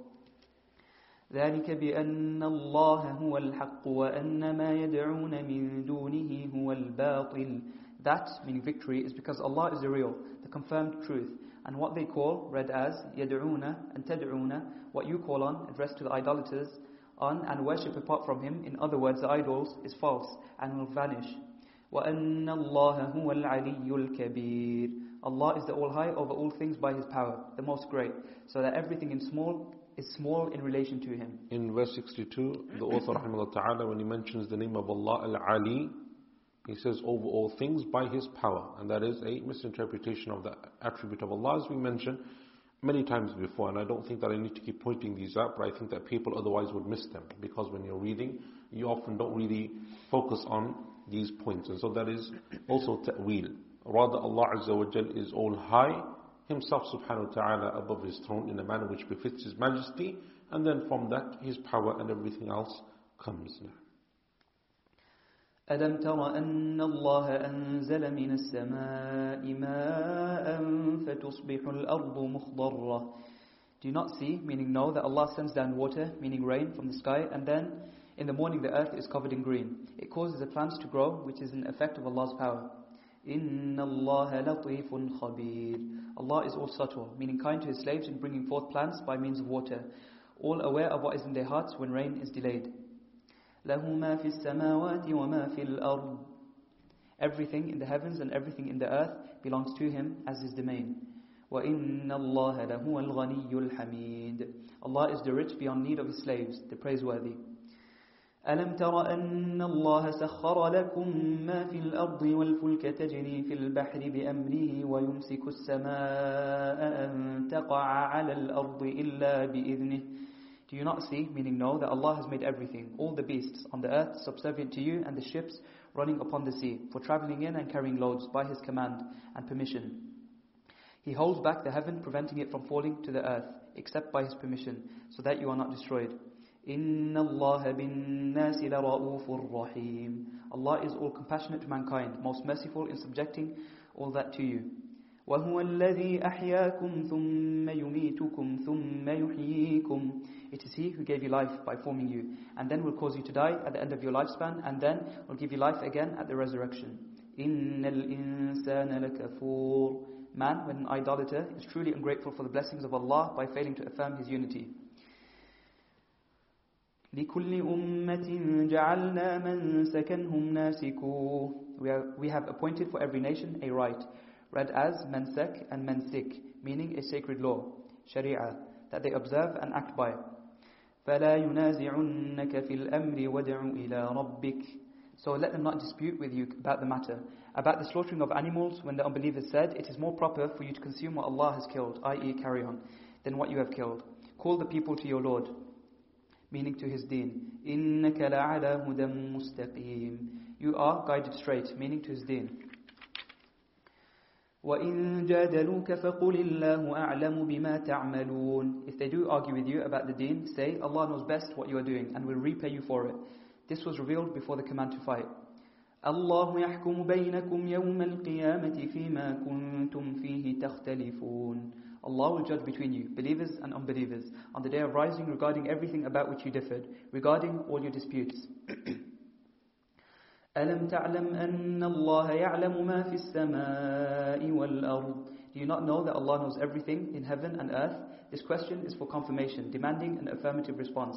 إن ذلك في كتاب That is mentioned in a book, meaning the preserved tablet. إن ذلك على الله يسير That knowledge is easy for Allah. In verse 70, Allah Azza wa says, "Inna dhalika fi kitab." That is mentioned in the book, meaning the preserved tablet. And we know from the Sunnah of the Prophet sallallahu alaihi wasallam, such as in the Hadith in Sahih Muslim, that the Prophet sallallahu said that Allah Azza wa wrote down the decree of everything 50,000 years before creation. And in the Hadith of Ubadah ibn Samit radiallahu anhu in Abu Dawood, the Prophet said sallallahu alaihi wasallam that indeed the first thing that Allah created was the pen, and He said to it, write. And the pen asked him, My Lord, what should I write? And he said, Write everything that will take place. And that is the knowledge that Allah Azza wa has chosen to keep with Himself subhanahu wa ta'ala in the Lawh al-Mahfuz.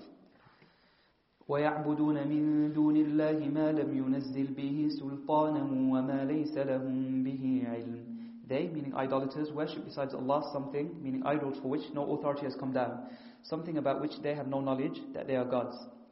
وَمَا لِلظَّالِمِينَ مِن نَصِيرٍ There is no helper for the wrongdoers. Those who do wrong by committing shirk will have no one to defend them against Allah. وإذا تتلى عليهم آياتنا بينات تعرف في وجوه الذين كفروا المنكر When our signs, meaning the Quran, are recited to them, clear signs, you can detect denial in the faces of those who disbelieve as they show their dislike by frowning. يكادون يسقون بالذين يتلون عليهم آياتنا they all but physically assault those who recite our signs to them. قُلْ أَفَأُنَبِّئُكُمْ بِشَرٍّ مِّن ذَلِكُمْ Say, shall I inform you of something worse than that, meaning something which will be more hateful to you than the Quran, which is recited to you? النار وعدها الله الذين كفروا The fire which Allah has promised those who disbelieve, to which you will go. وَبِئْسَ الْمَصِيرُ What an evil destination. يا أيها الناس ضرب مثل فاستمعوا له Mankind, in particular, the people of Mecca, an example has been made. So listen to it carefully. إن الذين تدعون من دون الله لن يخلقوا ذبابا ولو اجتمعوا له Those idols whom you call upon and worship besides Allah are not even able to create a single fly, even if they were to join together to do it. وَإِن يَسْلُبَهُمُ الذُّبَابُ شَيْئًا لَا يَسْتَنقِذُوهُ مِنْ And If a fly steals something from them, taking, for example, some scent or saffron with which they are daubed, they cannot get it back and restore it since they lack the power to do so. So how can people worship partners of Allah? This, that is something extraordinary. How feeble are both the seeker, meaning the worshipper, and the sought, meaning the worshipped. In verse 73, Allah gives this parable of those who worship others besides Allah. That those gods that they worship besides Allah cannot even create a fly, even if all of them were to unite together and to attempt to help one another. Then Allah says, and even if that fly was to come and take from what they had, and that can mean anything from what was given to those gods, including food, that those uh, people used to dedicate food to their gods and offer food to their gods. If that fly was to come and land on that dish or on that food and take from it, that god, that idol that they worship besides Allah has no power, no ability to take or to defend itself or to stop that fly from taking from its provision. So if they cannot even stop from themselves being harmed, then how can they help anyone else in terms of helping them and aiding them? And this is mentioned also in the hadith of Abu Hurairah radiallahu anhu Sahih Bukhari, that the Prophet said sallallahu alayhi wasallam that Allah says, who is more oppressive and more unjust than the one who claims that there are others who can, who can create as I create. So let them create even a seed. Let them create even a seed. ما قدر الله حق قدره They do not measure and esteem Allah with His true measure of esteem, since they associate with Him something which cannot even defend itself against flies, and they do not give Him what is His right.